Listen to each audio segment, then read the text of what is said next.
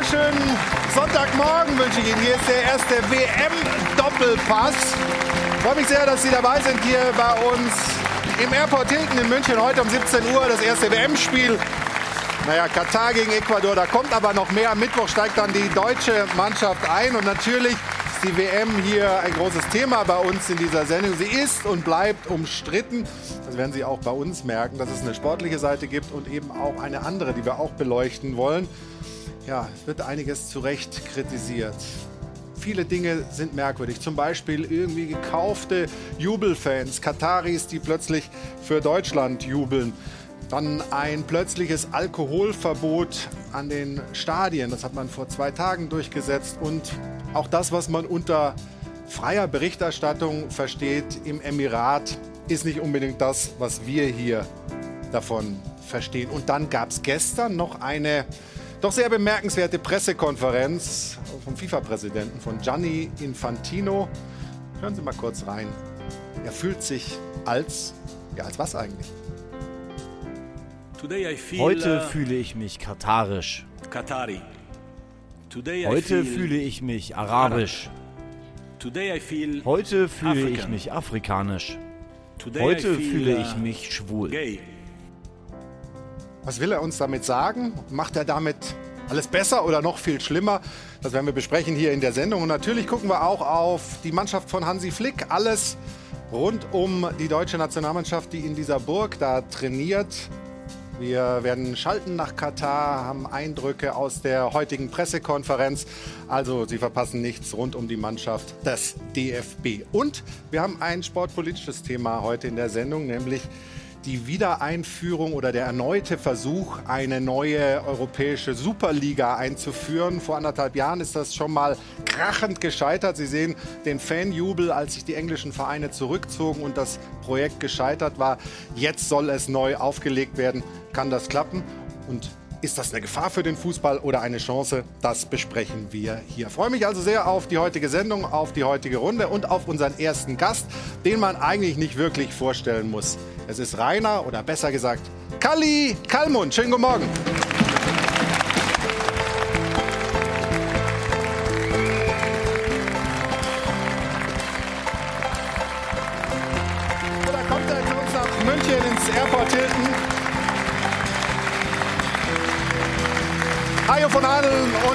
Begleitet ihn musikalisch wie immer. Kalli, grüß dich. Schön, dass du da bist. Ja, ich freue mich auch. Sag mal, fährst du eigentlich zur WM nach Katar? Ja klar, morgen. Ich wäre normal heute schon geflogen. Ich wollte aber euch nicht absagen, weil ich das auch für wichtig halte. Gerade Doppelpass ist ja bei uns ein bisschen Religion. Ich bin ein Fußballbekloppter, weißt du doch. Weiß ich, Ne? ja. Und da spielen die besten Spieler der Welt, die besten Nationalmannschaften der Welt. Und ich habe seit Hast du nicht über- 50, 60 Jahren habe ich sie alle besucht. Und manchmal wir in den jungen Jahren auch vom Fernsehen. Und dann bin ich da, Junge, ist doch klar. Hast du nicht überlegt, wie viele das jetzt tun? Ja, ich möchte nicht im Fernsehen gucken, ich möchte boykottieren, ich fahre da nicht an. Hast Ich will du da nicht boykottieren. Ich habe gesagt, ich gucke da Fußball, Fußball-Weltmeisterschaft. Das hat nichts damit zu tun, dass man auf das ein oder andere Thema kritisch gucken muss. Das mache ich auch. Vor allen Dingen, ob diese Arbeiter mit ihren Familien, die müssen ohne Wenn und Aber klar entschädigt werden. Da gibt es keine zwei Meinungen. Werden wir in dieser Runde sicherlich auch besprechen. Jetzt möchte ich Ihnen aber die weiteren Gäste vorstellen. Ich freue mich sehr über einen Mann, der dem Fußball-Establishment als sehr gefährlich momentan vorkommt. Warum? Weil er nach seiner Zeit als RTL-Geschäftsführer mittlerweile nämlich im Auftrag von Real Madrid, Barcelona und Juve die krachend gescheiterte Super League doch noch auf den Weg bringen will. Geht es darum, den europäischen Wettbewerb zu verbessern, wie er sagt, oder doch nur um mehr Kohle für die Großen? Wir sprechen darüber mit Bernd Reichert. Schönen guten Morgen. Hallo. Und ich freue mich auf Christoph Biermann, der Journalist und Autor, beschreibt in seinem Buch Um jeden Preis die wahre Geschichte des Fußballs, die Entwicklung seit 1992, dem Jahr der Einführung der Champions League und der Premier League. Wie kann man den Exzessen Einhalt gebieten? Können wir uns den Fußball zurückholen? Vielleicht kann er uns sagen, wie das gehen kann. Guten Morgen, Christoph. Guten Morgen.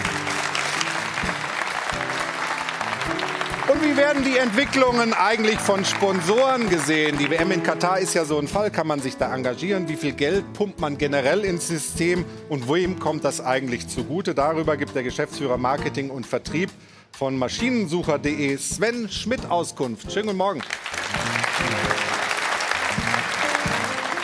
Ja, und wer bezahlt eigentlich den steigenden Finanzbedarf des Fußballs? Die Lizenznehmer, also die TV-Sender oder wir alle, die Fans? Das ist eine der Fragen, die er sich stellt. Beruflich als Vorstandsvorsitzender der Sport 1 Medien AG und privat als Fußballliebhaber. Hallo und guten Morgen, Olaf Schröder. Morgen. Hui.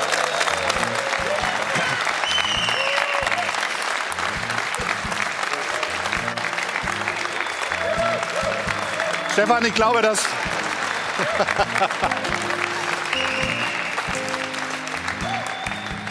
Weiß nicht, was da passiert ist. Äh, normalerweise gibt es diesen Applaus erst an der Stelle, wenn ich den Mann hier vorstelle. Wir brauchen natürlich heute auch seine Expertise hier. Hier ist Stefan Effenberg. Ah, okay.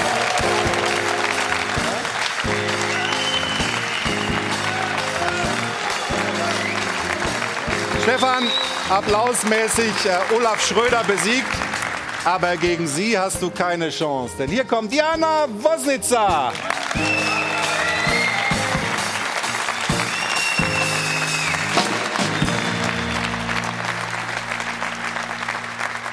Wunderschönen guten Morgen. Stefan Olaf laden wir nicht mehr ein, oder? Das machen wir nicht mehr mit hier. Spaß beiseite. Also, heute geht sie los. Die WM in Katar. Und am Mittwoch wird es dann so richtig spannend aus deutscher Sicht mit dem ersten Gruppenspiel gegen Japan. Die Mannschaft befindet sich ja bereits seit Donnerstag in Katar. Und wir haben es schon öfter thematisiert. Die Vorbereitungszeit, die war kurz. Die klimatischen Bedingungen, die sind, sagen wir mal, schwierig. Und ja, auch dieser letzte Test gegen den Oman mit diesem knappen 1 zu 0 Sieg, der hat eher Fragen aufgeworfen, als dass er Fragen beantwortet hat. Der Bundestrainer Hansi Flick hat danach gesagt, so dürfen wir bei der WM in Katar nicht spielen. Und deswegen stellen wir heute zu Beginn dieser WM die alles entscheidende Frage bei unserer Frage der Woche. Nach der beinahe Blamage gegen den Oman, wie weit kommt die deutsche Nationalmannschaft bei der WM? Diskutieren Sie gerne mit, stimmen Sie ab auf sport1.de oder wie gewohnt auf Twitter oder Sie rufen uns an am Dopafon. Die Nummer ist auch zur WM wie immer die 01379 011 011. Also, Ihre Meinung ist gefragt. Dankeschön, Jana. Kali, was meinst du denn? Ja, Deutschland, auch wenn das Spiel gegen Oman, ich sage es deutlich, war scheiße war, Schlaffahren, Fußball, aber das sind ja andere, die landen mal, da will sich keiner verletzen, die wollen alle, gerade bei so einem Jokenspiel, gesund bleiben und wir werden eine andere deutsche Mannschaft sehen. Komm meine, mal kurz. Meine, meine sind äh, aus Südamerika natürlich Brasilien, natürlich Argentinien, dann Frankreich darf man auch nicht ganz. Wie weit kommt Deutschland? Ich hoffe bis ins Halbfinale. Gut. Ist doch klar, ich bin deutscher Sag's Fan. doch gleich. Ja, kann. Wir legen gleich los in der Runde, aber brauchen natürlich irgendwie so ein bisschen Stoff vorweg und wollen wir erstmal schauen, was da so alles ein bisschen seltsam ist in Katar, was uns komisch vorkommt in den letzten Tagen. Ja, wir sind alle so ein bisschen zerrissen zwischen der Begeisterung, der Vorfreude auf den Sport und dem, was eben da wirklich im Argen liegt. Katar, die Fußball-WM. So schaut's aus.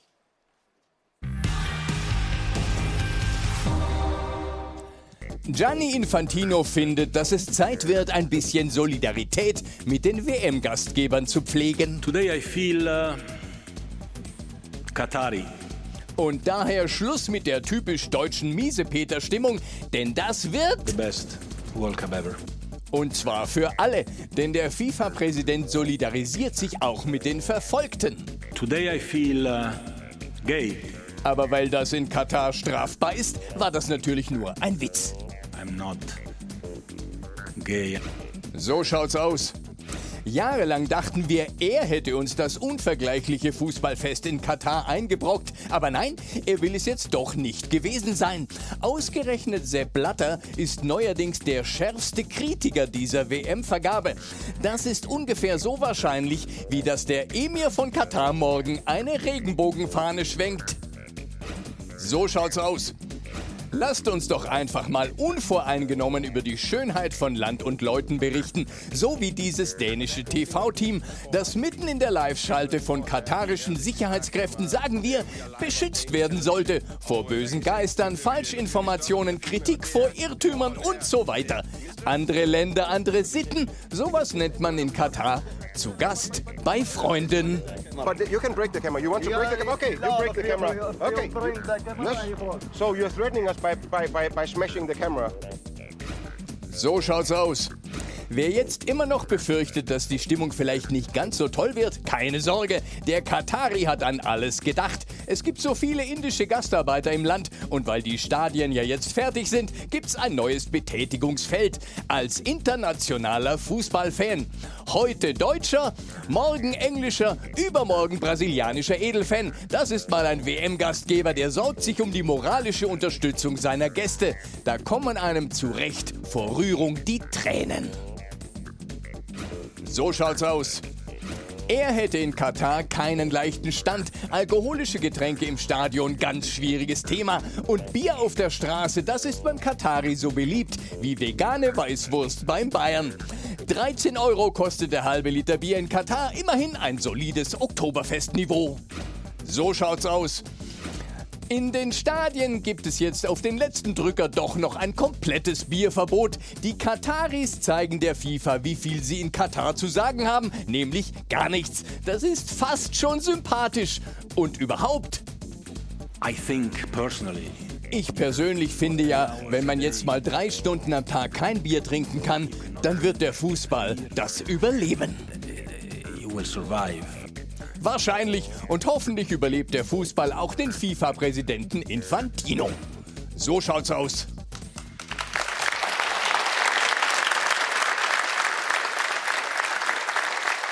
Da sind eine Menge Vorlagen drin gewesen.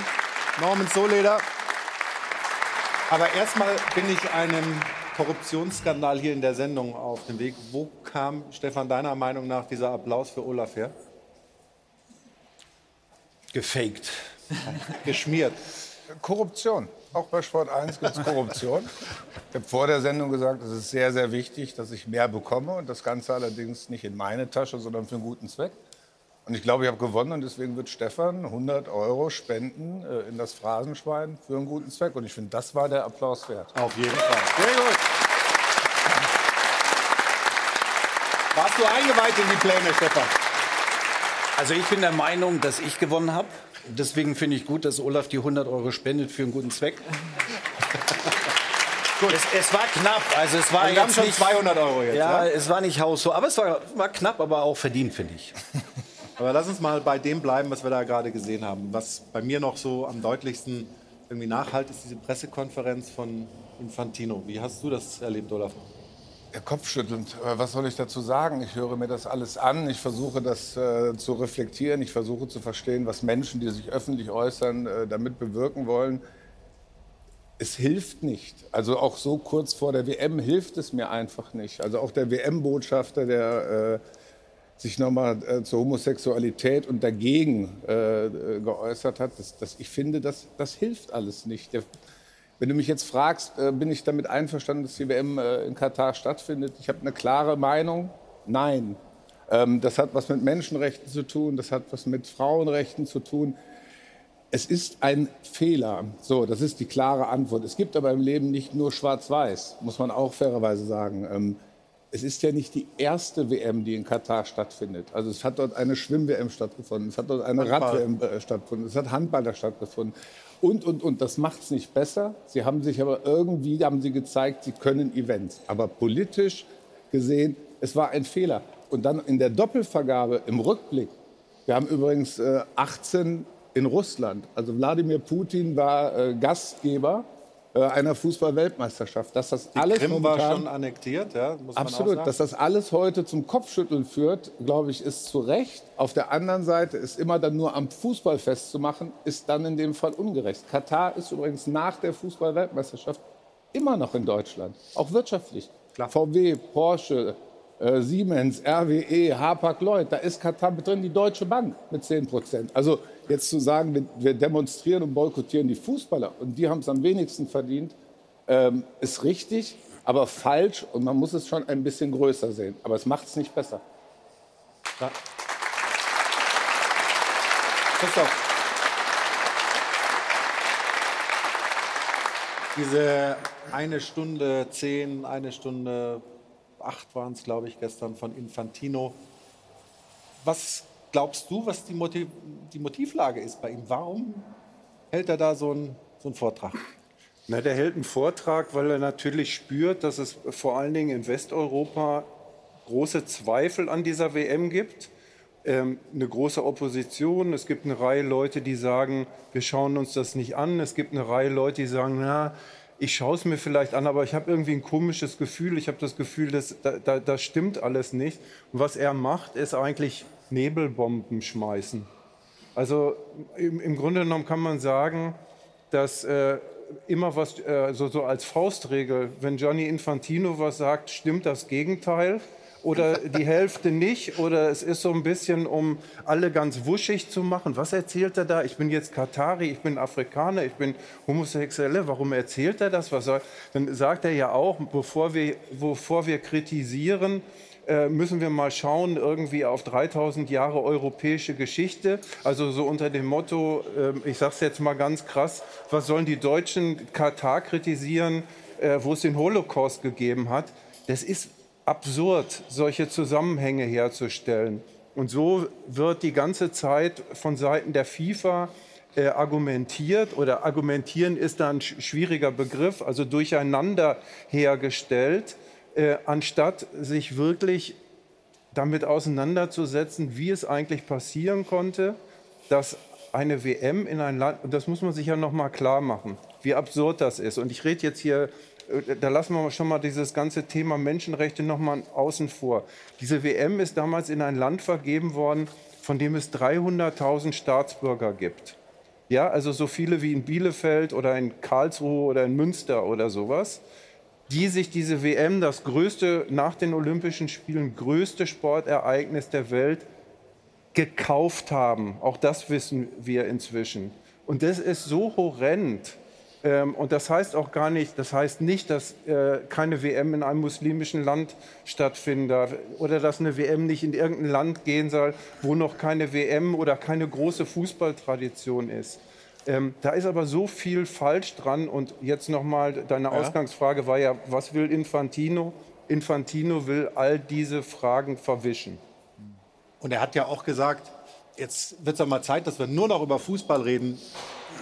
Ist, ist das auch deine Haltung? Jetzt ist Nein, mal, jetzt mal, ist mal das habe ich mir heute mal mitgenommen. In den ganzen Jahren, wo ich im Fußball tätig bin, auch was Weltmeisterschaft angeht, gibt es einen Professor Madea, der auch für euch arbeitet, der für die DFL, für die DFB arbeitet. Ich habe damals von dem Prognosen gelesen, habe ich gesagt, das kann niemals stimmen. Wie viele Leute kommen, was ist das deutsche Fußballwunder, was mir, oder WM-Wunder, was mir hier zwei, sechs haben, habe also bei dem festgestellt, dass der immer ziemlich genau auch im Vorhinein nicht schlecht lag. Und er hat mir heute das mal geschrieben, dass er sagt, die erste Umfrage, die ist zwar richtig, 56 Prozent der Deutschen wollen keine WM-Spiele anschauen. Das ist sein ermittelter Wert. Aber 50 Prozent der Befragten gaben als Hauptgrund ihr generelles Desinteresse am Fußball. Also ich kann nicht sagen, Statistik kannst du alles mitmachen. Und hier sagt er auch, jawohl, wir haben 56 Prozent, die haben kein Interesse gehabt, aber 50 Prozent, also die wollen das nicht, aber 50 Prozent sind nicht an Fußball interessiert. Bei den Fußball interessieren, ich mache nur drei Zahlen. 75,1 Prozent der deutschen Fans wollen die Fußballweltmeisterschaft einschalten. Denn dies Boykott für die nicht. 71,7 Prozent haben das Gefühl, dass in den derzeitigen Diskussionen der Sport politisch instrumentalisiert wird. Und fast 100 Prozent, also 97,8 sind so ein bisschen auf deinem Weg, finden, dass es kurz vor der WM losgetretene Debatten, Forderungen, Proteste viel zu spät kommen. Sie hätten bei der Vergabe stattfinden können. Ich glaube, dass von Mader, der auch mit seinen Voraussagen immer ziemlich genau, was DFL, was DFB, äh, muss ich sagen, da würde ich mich ziemlich dran halten. Und so kann man Statistiken natürlich in allen möglichen Formen erstellen. Ich habe das dir ja eben gesagt, ich fahre hin, weil ich ein Fußball bekloppte. Brasilien, Frankreich, Argentinien natürlich habe ich in erster Linie mein deutsches Fußballherz drin und habe nicht vergessen, was es für Probleme gibt, gerade mit den Gasarbeitern. Aber da musst du auch gucken. Mich war ja, du wirst ja auch oft da. Wenn du jetzt haben wir da 25, 30 Grad. Im Sommer hast du da 45 Grad. Ist ja auch eine Frage, dass sie die Toten nicht genauer ermitteln können. Herzkranke Lungen in der Nacht und dann mit der Arbeit. Für mich ist aber klar, sehr großzügig bewerten, dass alle Familien, wo der Mann oder wer auch immer als Gastarbeiter in Katar ja arbeitet, vernünftig zufriedengestellt wird. Er persönlich, wenn er tot ist, auch die ganze Familie. Das ist die Hauptforderung, die ich mal stelle. Nicht 100% Diskussion, der von rechts nach links, von links nach rechts hochspringt mit dem weißen Kleid oder andersrum läuft. Das ist das Arno.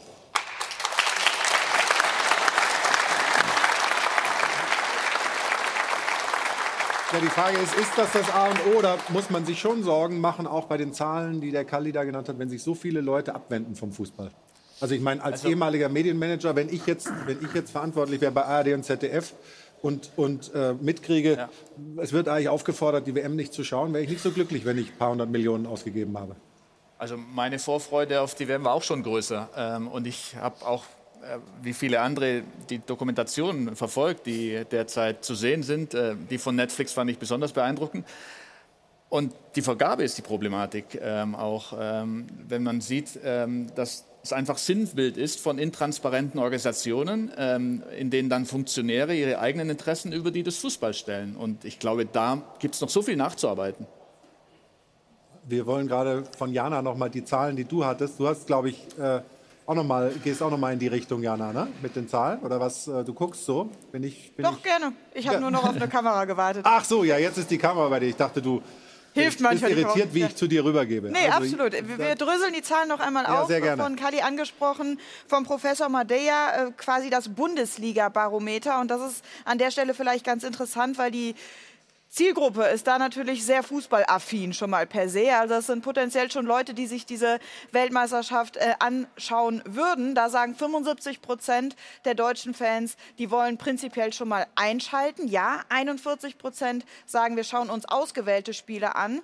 25 Prozent, das sind immerhin wirklich ein Viertel, die sagen, wir wollen gar nicht einschalten, 20 Prozent die deutschen Spiele und nur 13 Prozent sagen, alle Spiele schauen wir uns an. Also WM-Euphorie sieht wirklich anders aus und äh, so sieht es auch tatsächlich im Netz aus. Joel sagt, und das ist äh, relativ beispielhaft für das Stimmungsbild unter den Fans, der Fisch stinkt vom Kopf. Infantino hat offensichtlich noch nicht verstanden, dass Homosexualität oder Behinderung nicht Gefühle sind, die man sich einfach so aus aussuchen kann. Es gibt nur eine Lösung, Boykott Katar 2022, kein Geld für diese menschenverachtende Veranstaltung. Und abschließend noch ein Satz, diesen Hashtag, den wir hier sehen, Boykott Katar 22, der ist tatsächlich getrendet auf Twitter. Also das deckt das Meinungsbild im Netz ganz gut ab. Danke, Diana. Also das ist äh, sicherlich beängstigend, oder? Wenn man das so erlebt und so sieht, dass, dass die Zahlen da so erodieren. Ja, ich glaube, da kommt ja alles zusammen. Also zum einen glaube ich generell, dass die Fans sagen, die FIFA als Verband ist die wirklich am Guten des Fußballs interessiert. Ja, die Vergabe war ja letztendlich der Ursprung des Problems und die Korruption, die mit der Vergabe verbunden war. Dann natürlich die ganzen Konsequenzen aus der Vergabe an Katar. Sonst haben wir die WMs im Sommer, haben natürlich auch noch mal zwischen Bundesligaende und Beginn der WM einen längeren Zeitraum. Ähm, ja, und jetzt vor ein, zwei Wochen war noch Bundesliga. Der Übergang ist sehr kurz. Wie soll da Vorfreude groß aufkommen? Public Viewing natürlich auch im November, Dezember relevant schwieriger. Und ich glaube, wenn man das alles zusammentut, kann man nur hoffen, dass, es, dass die FIFA und auch die, auch die Mitgliedsverbände daraus für die Zukunft lernen und äh, dass man das zukünftig berücksichtigt. Ja, ist natürlich die Frage, ob das funktioniert, ob das passieren wird. Aber die Hoffnung darf man haben, ohne Frage. Ähm, es ist natürlich nicht nur Infantino und die FIFA, die uns so ein bisschen äh, irritiert, sondern eben auch so kurzfristige Entscheidungen. Ja, ist nicht so schlimm, wie er sagt, man wird schon überleben, wenn man mal drei Stunden kein ja. Bier trinken darf. Aber dass das zwei Tage vor WM-Start entschieden wird, zeigt doch eigentlich nur, dass man da doch macht, was man will. Oder nicht, Olaf? Das, das, zeigt vor allen Dingen, dass man seine Versprechen nicht hält. Also Grundvoraussetzung bei der Fußball-Weltmeisterschaft und der Vergabe war übrigens die, äh, die Förderung des Frauenfußballs in diesem Land. Äh, wenn wir heute reingucken und äh, eine deutsche Trainerin hat ja alles versucht, das gibt es gar nicht mehr, dieses Thema. Mhm. Und ob es jetzt der Frauenfußball ist oder das Bier, es geht um das, das Brechen eines Versprechens. Und das, würde ich sagen, lässt schon viel an der Glaubwürdigkeit überhaupt zweifeln. Äh, was da passiert ist. Weil ich hole mir etwas und mache es morgen dann doch wieder anders. Und das, äh, das führt zum Kopfschütteln und zum Missverständnis. Ähm, natürlich. Und das ist, ob, natürlich wirst du es überleben, drei Stunden kein Bier zu trinken. Aber es geht einfach darum, was verspreche ich und was, was will ich als Gastgeber und wie behandle ich die Journalisten in dem Land, wie behandle ich die Fans in diesem Land. Und da wird minütlich ein Versprechen in, in, Anführungsstrichen einfach gebrochen und wieder zurückgezogen. Das ist falsch. Und was, was, was besonders bitter ist, für mich, äh, klar, der normale Fan darf jetzt da kein Bier mehr trinken, da gibt es jetzt irgendwo anders beim Fanfest was, aber selbstverständlich in den VIP-Packages, in den Logen, wird Wein ausgeschenkt und so weiter. Das ist doch, das ist doch, da wird doch mit zweierlei Maß gemessen. Was soll denn sowas? Ja, aber das ist doch nur Ausdruck von, von all dieser Kaputtheit. Also, anders kann man es ja, ja nicht sagen. Also von, von dieser Doppelmoral und äh, das ist so, vor allen Dingen, das ist ja noch nicht mal, mal raffiniert oder so, sondern das ist wirklich plump und dreist und unverschämt und deprimierend. Ja, und das nehmen wir dann so hin und sagen, naja, gut, ist halt so, so läuft das Nein, heutzutage. Aber, ja, Florian, du bist doch auch lang dabei. Also ich ja, finde ja. das auch beschissen, ich würde mich da anschließen. Aber unsere Aufreger, also wenn ich Jahrzehnte im Fußball war, weißt du, was ich festgestellt habe?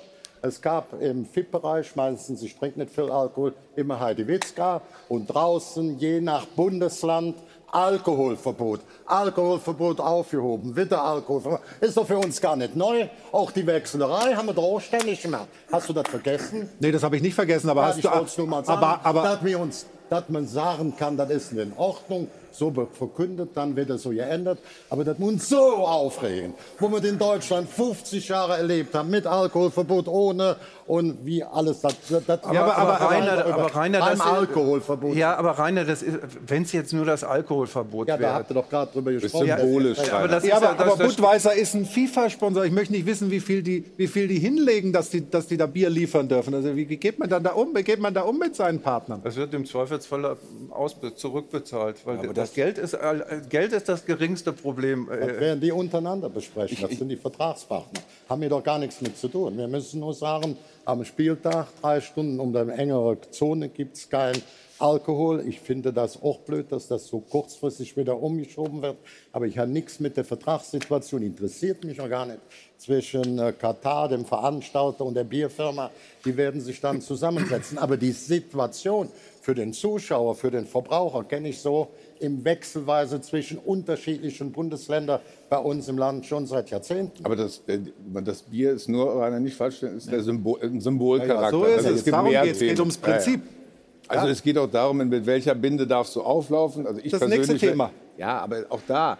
Also ich verlange nicht von Manuel Neuer, mit welcher Binde er aufläuft. Das, das kann er machen, wie er will. Der wird für mich, der ist da, der soll einen Ball fangen und im Zweifel soll er verhindern, in Anführungsstrichen, dass der Ball ins Tor kommt. Wie das ist die immer. Binde, diese One-Love-Binde. Ja, ja, wenn Sie das machen, unterstütze ich das und ich finde das gut. Aber auch da den Fußball oder die Fußballer zu missbrauchen und zu sagen, bitte könnt ihr euch nach dem Tor so freuen, damit wir ein Zeichen setzen. Das Aber Infantino hat doch gestern schon gesagt, ja, halt, halt, halt.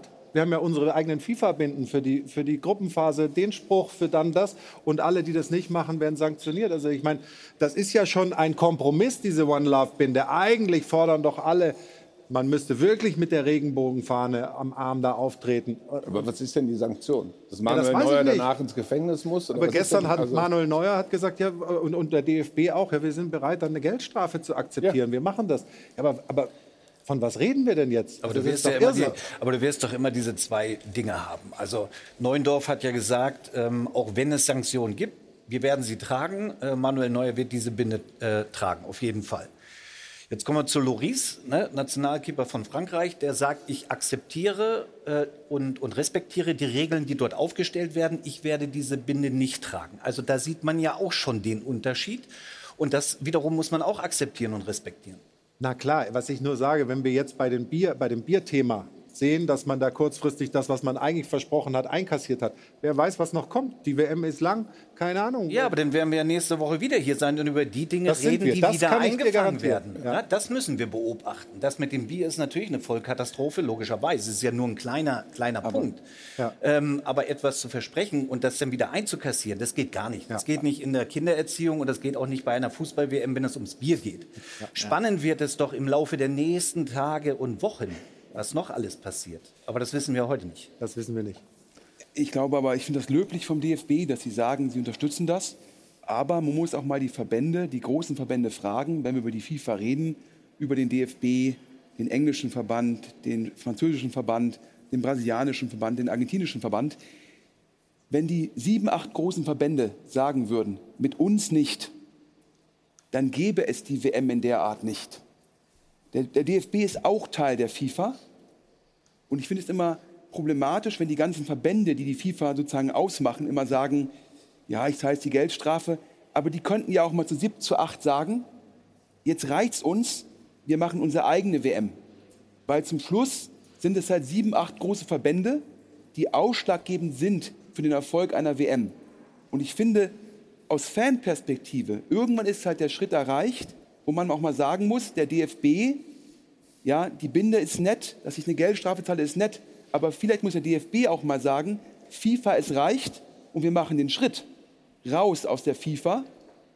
Und diese Konsequenz, die vermisse ich. Und da stellt sich mir auch immer die Frage, wo da die Anreizsysteme sind beim DFB. Ja, aber man kann ja jetzt nicht irgendwie immer, wenn man Dinge grundsätzlich nicht gefallen, gleich den Gegenverband gründen. Also was, ich finde, es ist schon ein bemerkenswerter Fortschritt jetzt unter dem neuen DFB-Präsidenten Bernd Neuendorf, dass der DFB so anfängt, sich eigene Position zu haben, also und auch dafür zu kämpfen, also zum Beispiel für diesen Entschädigungsfonds für die, ähm, für die Opfer äh, auf den Baustellen. Und das ist schwer genug. Man sieht ja auch, äh, da, also im Rahmen dieser wunderbaren Pressekonferenz Aber da von sagt Infantino so- so- genau, Ja, Waschi, Investoren sind gerne eingeladen, da Geld reinzutun. Ganz genau, aber nicht wir. wir. erwarten es von der FIFA eigentlich. Ganz genau. Und, das, und, und dass der DFB anfängt, sich dafür äh, zu engagieren und, und, und auch ein bisschen äh, außer Deckung zu gehen und nicht immer nur mitschwimmt, das ist, das ist was Neues und das empfinde ich als Fortschritt.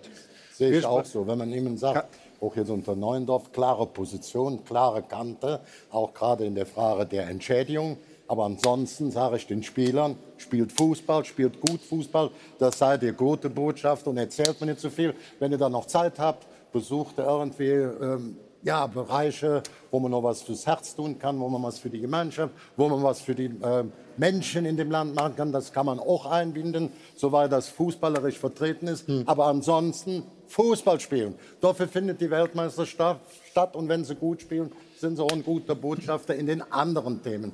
Und was du auch gerade sagst schon, ähm, Herr Biermann, das muss man sagen, auch sehr erfreulich, dass der DFB mit Neuendorf da auch ein bisschen offensiv andere Dinge an. Ich glaube, Aber was, ganz was, kurz, ja? wir- müssen einmal, Sehr gerne. du, du kennst das, wir müssen einmal ganz kurz äh, in die Werbung geben und sind dann gleich wieder zurück, sprechen äh, über dieses Thema weiter. Das war so ein bisschen die deutsche Perspektive. Wir wollen natürlich auch schauen, wie sieht es in Katar aus. Unsere Kollegen sind da. Patrick Berger steht da hinten schon, wird uns ein bisschen erzählen, äh, wie sich das anfühlt, im Ausrichterland zu sein. Und natürlich sprechen wir auch drüber, Gibt es eine speziell deutsche Perspektive? Wird das in anderen Ländern ganz anders gesehen? Also die WM in Katar bleibt unser Thema. Kurzen Moment Geduld, dann geht's weiter hier im WM-Doppelpass bei Sport 1. Bis gleich.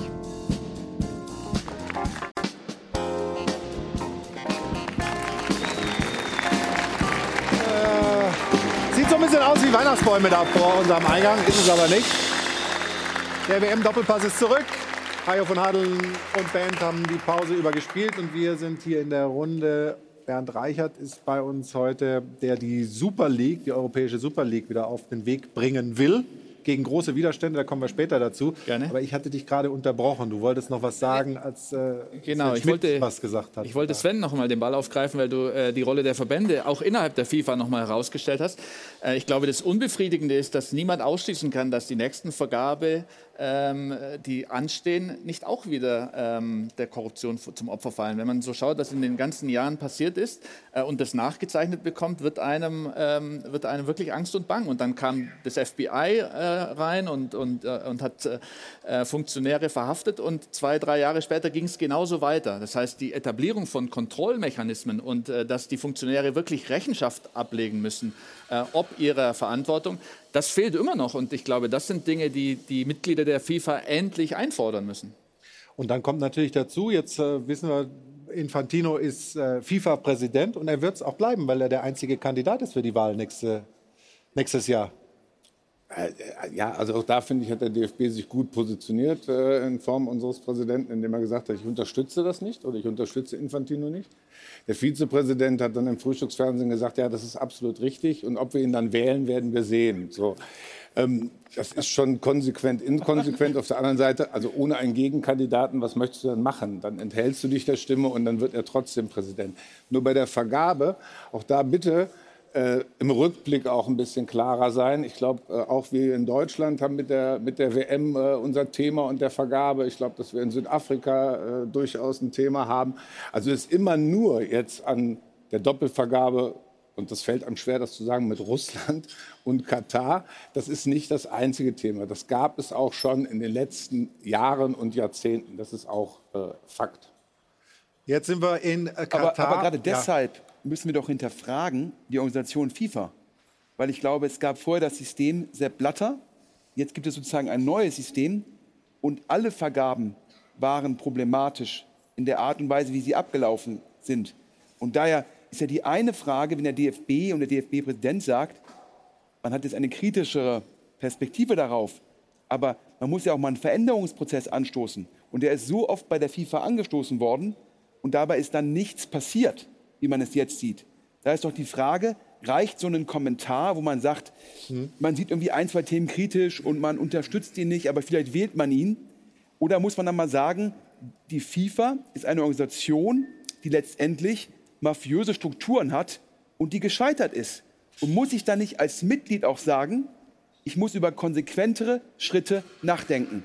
Weil wenn ich das immer nur toleriere und nichts weiter ist es, als zu sagen, ich unterstütze ihn nicht, aber ich wähle ihn, ist, ist Tolerieren wirklich das richtige Signal? Nee, aber der kritische Dialog ist schon mal das richtige Signal, muss ich ganz ehrlich sagen. Also einfach nur dagegen zu sein, ist auch falsch, Sven. Sondern es geht einfach darum, darauf aufmerksam zu machen, es öffentlich zu diskutieren und sich zu positionieren. Und da finde ich, macht der DFB Stand jetzt gerade einen großartigen Job, indem er die Themen nicht einfach wortlos hinnimmt, sondern er sich hinstellt und das Ganze auch anprangert und einfordert. Also grundsätzlich, das sind wir in Deutschland auch nicht gewöhnt, finde ich, macht der Neuendorf das alles richtig. Ich hatte ja vorhin Viertel vor elf äh, haben wir mit Rainer schon mal gesprochen über, äh, über die FIFA und die WMs. Es war schon vor Blatter so. Und auch nochmal für alle, äh, das soll ja heute nicht nur Politik sein, aber der Ursprung des Geldflusses bei Fußball-Weltmeisterschaften, auch da, der kommt aus Deutschland. Äh, Da hat ein Mensch, äh, Adi hat mit Adidas in Anführungsstrichen damals schon die FIFA unterstützt, hat damals mit der ESL, das war eine Agent, äh, gegründete Agentur, sich um TV-Rechte, um Marketing und, und, und, und, und gekümmert. Also sich hier hinzusetzen und zu sagen, ah ja, wir Deutschen, also da drunten, da ist alles falsch. Also wir haben unseren Teil in der sportlichen Geschichte, und das kann man auch sagen, wirklich mitzutragen. Jetzt möchte ich aber ganz, ja gut, Christoph, Also es gibt- kurzen Gedanken noch und dann Wir, machen wir haben, wir sind jetzt wirklich an so einem historischen Einschnitt, dass das alles mal offen auf dem Tisch liegt und fangen das an zu diskutieren und dass, dass das jetzt vielleicht nicht von heute auf morgen total verändert wird, äh, das mag sein und das mag auch unbefriedigend sein. Aber ich habe das Gefühl, dass möglicherweise jetzt eine Diskussion in Gang kommt, die wirklich weiterführt. Ich bin da jetzt zumindest mal ein ganz bisschen optimistisch. Und im Grunde mit einem anderen Thema ist das ja das, was auch viele sagen, Katar. Auch da kommt was in Gang. Dadurch, dass die Weltöffentlichkeit draufschaut, ist die Frage, ob das so ist oder nicht. Wir haben jetzt hier die deutsche Perspektive. Wir sitzen hier in München. Ich würde gerne gleich mal nach Katar schalten, aber gucken uns äh, zunächst noch mal die Bilder an unseres dänischen Kollegen, was der erlebt hat. Und wir haben ja von Sport 1 auch Mitarbeiter in Katar und wollen gleich rüberschalten, um mal zu hören, wie ist es denn wirklich vor Ort. Aber gucken erst noch mal kurz auf die Bilder, die waren vorhin auch in dem Beitrag. Jamen, jeg kan jo vise, hvordan forholdene er lige her, hvis vi drejer kameraet. Uh, we are live on Danish television, og uh, der kan I se, nu bliver, vi, nu bliver vi stoppet med at filme, og det er forholdene her. Uh, mister, you invited the whole world to the, you, you invited the whole world to come here. Why can't we film? It's a public place. We can film with this permit. This is the upgrade pass, and this is the uh, accreditation. Okay. We can film anywhere we want. Okay. There are only, of course. for the katara. No, no, no. We don't need permit. Yeah, no, no, but but but but listen, but listen, but listen. But you can break the camera. You want to break the camera? Okay, you break the camera. Okay. Also Sie sehen da äh, hitzige Diskussionen, da wird die Akkreditierung gezeigt, wir dürfen überall filmen, ja, ja, aber in Katar ist das anders. Offensichtlich äh, war das dann ein Fehler, man hat das auch vom Organisationskomitee hinterher eingeräumt. Das ist der einzige Fall bisher. Wenn wir beobachten, wie sich das im Laufe des Turniers dann entwickelt. Möglicherweise bleibt es auch der einzige Fall, aber ich würde gerne rüberschalten mit einem Applaus zu unserem Kollegen Patrick Berger nach Katar.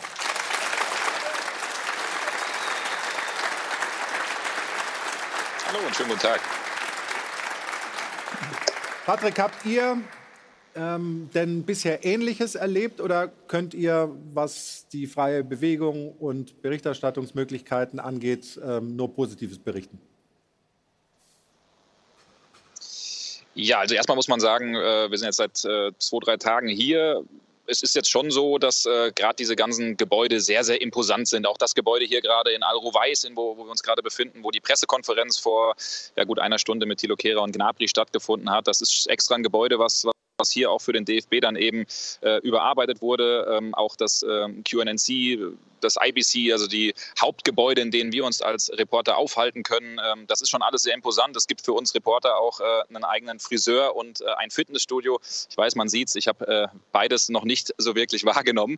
Ähm, aber ich kann das gerade eben mal kurz zeigen. Der Kollege Felix Fischer hält mir das kurz. Wir haben hier diese besondere Akkreditierung, die auch der dänische Journalist dann eben vorgezeigt hat. Und gestern waren wir beim Quartier der deutschen Mannschaft das hier so ungefähr drei, vier Kilometer ähm, weiter weg ist, im Solal Wellness Resort und wollten da ganz normale Schnittbilder, also Aufnahmen machen, Beauty-Shots, um euch hier so ein bisschen zu zeigen, wie das aussieht. Und dann hatten wir ein ähnliches Erlebnis. Ähm, also die Polizei hat uns tatsächlich ähm, festgehalten für ungefähr fünf, sechs Minuten. Ähm, wir wussten nicht so richtig, was jetzt los ist und was passiert. Und äh, die waren auch ein bisschen rüder im Umgang mit uns. Und dann mussten wir uns ein bisschen gedulden, haben immer wieder unsere Akkreditierung gezeigt, unsere Permission, dass wir auch äh, mit dem DFB eben hier sind sind. Und dann hat das ein paar Anrufe gedauert und erst dann sind wir mit einem grimmigen Blick losgeschickt worden und dann war es okay, dass wir aufnehmen wollten. Aber das zeigt schon, dass nicht jeder Mensch hier einfach sein Handy zücken kann und Fotos oder Videos machen kann. Und das ist schon eine ziemlich beklemmende Situation.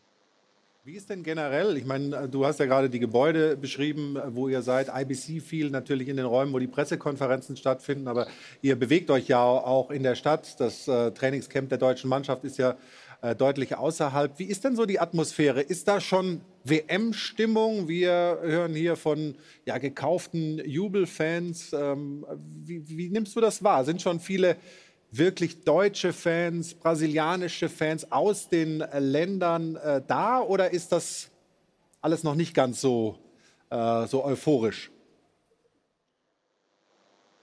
Also hier aktuell, wo wir gerade sind, muss man sagen, ist keine WM-Stimmung, außer dass man Fahnen äh, sieht, äh, die so ein bisschen auch an gewissen Kreiseln oder an äh, Bäumen dann auch äh, festgebunden sind. Aber hier sind wir auch 100 Kilometer von Doha weg. Also die Mannschaft ist ein ganz schönes Stück weg. Und in Doha selbst, da gibt es schon diese gewisse äh, WM-Stimmung. Wir haben auch äh, ein paar deutsche Fans getroffen und du hast eben die Südamerikaner angesprochen. Das ist so aktuell nach erstem Gefühl auch, ich sag mal, die Bevölkerungsgruppe, die am meisten hier vertreten ist, mit natürlich Engländern. Und wir hatten gerade eben ja so ein bisschen die Diskussion, ich habe das ja hier mitverfolgt, auch was diese Biergeschichte angeht. Und das ist schon so ein bisschen ein Doppelleben, was es hier gibt. Denn es gibt ausgewählte Hotels, Hotels. Es gibt ausgewählte Pubs sogar, in denen äh, Bier ausgeschenkt wird. Und ähm, so wie wir das mitbekommen haben von Leuten, die da auch äh, vor Ort waren, ähm, in diesen Pubs, also da geht es schon ganz schön zur Sache. Und der ein oder andere Engländer, der ist da schon auch äh, rausgetorkelt aus diesen Pubs. Also äh, das ist ja so ein bisschen das Komische auch in der Diskussion gerade eben äh, bei euch. Also auf der einen Seite gibt es dieses Bierverbot in den Stadien,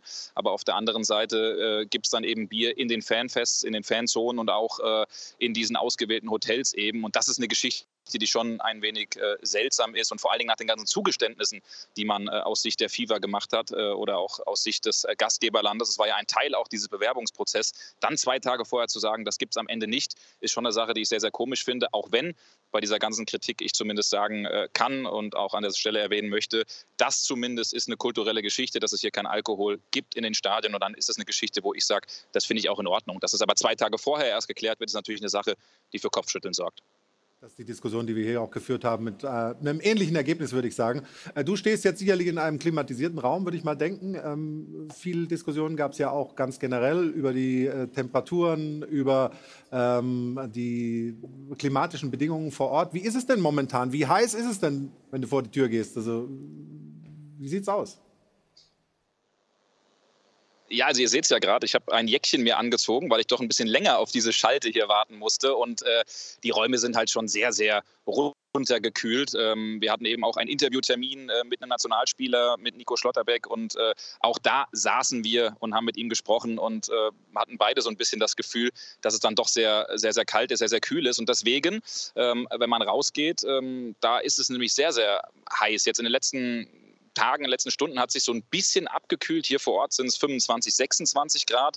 Ähm, jetzt gestern war es äh, kaum auszuhalten, würde ich fast behaupten, weil immer wenn so ein kurzer Wind geht, dann ist das eigentlich wie ein Föhn gerade auch hier auf dem Trainingsgelände, weil das ist äh, wie so eine Burg und da ist man ein bisschen auch eingekesselt.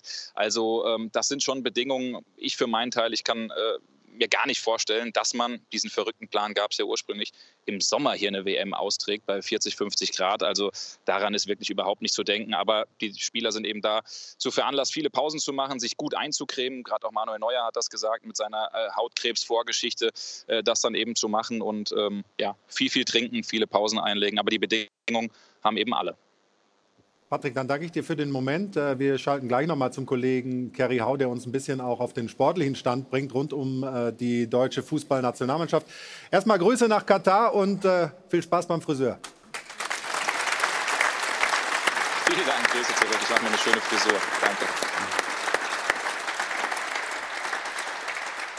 Wir wollen uns, und das habe ich Ihnen gesagt, natürlich nicht nur mit diesen politischen, mit diesen Menschenrechtsthemen beschäftigen, sondern und das ist die Dialektik dieser Zeit. Das eine wollen wir ernst nehmen, aber das andere interessiert uns eben auch. Die sportliche Situation. Wie sieht es aus rund um die Mannschaft äh, von Hansi Flick? Das letzte Testspiel im Oman war keine Offenbarung. Wie ernst zu nehmen sind die Sorgen? Wie gut ist die deutsche Mannschaft drauf? Darüber sprechen wir jetzt und gucken uns den Beitrag von Sebastian Bernsdorf an.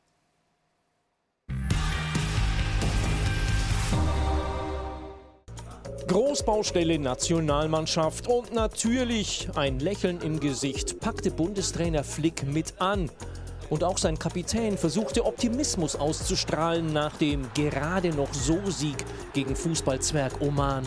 Gut ist, dass wir auf jeden Fall gewonnen haben und dass wir das mitnehmen jetzt äh, ins Japan-Spiel. Der nächste Tag, Aufbruch ins WM-Land Katar. Die Reisekleidung zwar im kollektiv düsterem Schwarz, aber Siegtorschütze Füllkrug zeigte sein charmant markantes Lächeln. Denn wirklich Sorgen bereitete beim letzten Test vor der WM vor allem die Defensive. Immer wieder kam der Underdog zu guten Chancen, spazierte mitunter leichtfüßig und ungehindert durch die einfach nicht zupackenden Abwehrreihen. Wir nehmen das Positive mit und versuchen äh, einfach in der WM alles besser zu machen. Betonung auf alles. Denn dass der Oman nicht in Führung ging, grenzte an ein Wunder. Immerhin, es war ja nur die Generalprobe. Von daher bin ich absolut überzeugt, dass wir da auch eine andere Mannschaft sehen, auch eine andere ja, Körperlichkeit, die einfach auch gebraucht wird, notwendig ist, wenn wir, wenn wir in dem Turnier bestehen wollen. Also 1-1-Situation dann so leichtfertig dann auch äh, herzuschenken, das darf, das darf uns nicht passieren. Bis alles steht, gibt es also noch viel Arbeit auf der Baustelle. Denn wie bei allen großen Turnieren bisher gilt auch für diese Weltmeisterschaft. Nur mit einer stabilen Abwehr hat die DFB 11 eine Chance. Stefan, ist das dein oder der Mannschaftsteil, der dir am meisten Sorgen macht? Ja, im Bericht kam ja eben gerade vor, die, die Abwehr macht mir oder uns Sorgen. Aber wenn du nur 1-0 gegen Oman gewinnst, macht mir die Offensive auch Sorgen, muss ich mal dazu sagen. Also das hat überhaupt nicht gepasst. Aber man darf auch dieses Spiel jetzt nicht nehmen, um zu sagen, so wird es bei der WM ausschauen. Es haben viele gespielt, die wahrscheinlich wir während der WM denn gar nicht mehr sehen werden. Ähm, Hansi Flick hat das bewusst gemacht der Belastungssteuerung und ähm, gegen Japan wird die Top 11 auflaufen und von daher würde ich mir jetzt bei solchen Spielen, ich hatte auch genügend davon, nicht so wirklich sehr äh, Sorgen machen, weil das ist nicht der Maßstab. Trotzdem, Mannschaftsteil Abwehr äh, mit vielen Fragezeichen oder also Sie haben mal, Tor ist klar, Mittelfeld Ja, die Frage- sind wir auch super besetzt. Ja, die entscheidende Frage ist ja, wie, wie stellt er auf gegen Ja. Japan? Ne? Macht er das mit der, bei der Spieleröffnung eben mit der Dreierkette, mit Rüdiger im Zentrum, Schlotterbeck und Süle über rechts, so wie es ja auch bei Dortmund oft gespielt haben? Oder doch mit der Viererkette, wo du zwei mit Rüdiger, der ist ja gesetzt, und Süle an seiner Seite oder aber Schlotterbeck? Das ist die entscheidende Frage. Aber immer nur die Defensive zu nehmen, ist auch zu einfach, denn da gehören die anderen Mannschaftsteile auch zu. Ähm, das war in keinster Weise harmonisch oder eingespielt, was wir da gesehen haben, was aber auch logisch ist. Und ich hoffe und wünsche mir natürlich gegen Japan, dass sie anders auftreten. Weil sonst wird das erste Spiel vielleicht dann auch in die Hose gehen. Du hast mal für uns und unsere Zuschauerinnen und Zuschauer eine, eine Aufstellung gebastelt. So würdest du spielen lassen, wenn du Hansi Flick wärst.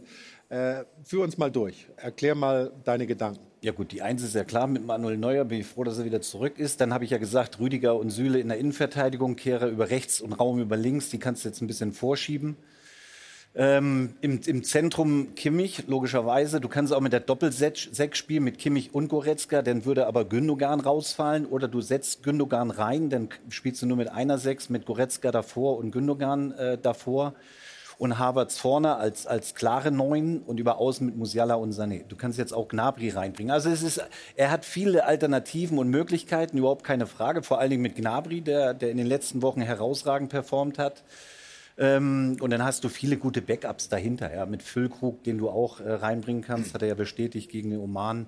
Aber so wäre das erstmal vom, vom taktischen her die Aufstellung, die ich jetzt persönlich nach Absprache mit dir, Flo, gegen, ge warum lachst du jetzt? Ja, also, äh, als ob Gegen du mich Japan fragen würdest bei solchen Dingen. Ja, genau. Also das wäre ja ganz neu. Kalli, hast du eine andere äh, Nee, ist oder gehst also du mit wenn man so Stefan? drauf guckt, würde ich sagen, Gündogan, äh, erfahrener Spieler, da gibt es die Diskussion, spielt er vielleicht der Müller oder spielt der ähm, Gnabry, das spielt ich, aber das ist eigentlich die Aufstellung, die ich auch so sehe, bis auf eine Position oder zwei, so werden die auflaufen. Ja, Gnabry, ja. Bei Müller muss ich sagen, lange ausgefallen hatte. Ja, ja, nee, ich sag nur, ob Weiß er nicht, wann er das letzte Spiel hatte.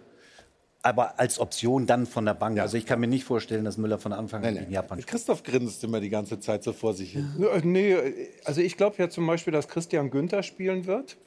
Weil er Linke Seite? Ja, weil er besser in Form ist. Als David Raum. Ja.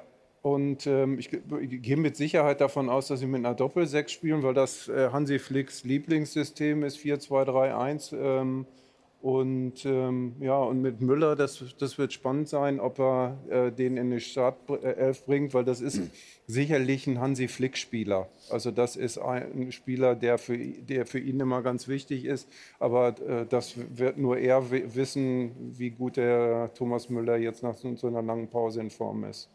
Du hast deine T-Online-These ja zu Thomas Müller auch formuliert. Die können wir uns äh, vielleicht mal gemeinsam anschauen und dann auch vortragen. Thomas Müller wird um seinen Platz kämpfen müssen. Er kann jetzt keine Defizite mehr wettmachen, sagst du. Für einen Feldspieler ist das noch mal schwieriger. Also es geht um diese lange Pause. Genau. Ist das der Grund, warum er um seinen Platz kämpfen muss? Oder sind andere vielleicht wichtiger für die Nein auf, erste Elf? nein, auf keinen Fall. Thomas Müller ist nach wie vor ein ganz, ganz wichtiger und auch entscheidender Spieler, nicht nur auf dem Platz, sondern auch neben Platz, als Persönlichkeit, als Führungsspieler, überhaupt keine Frage.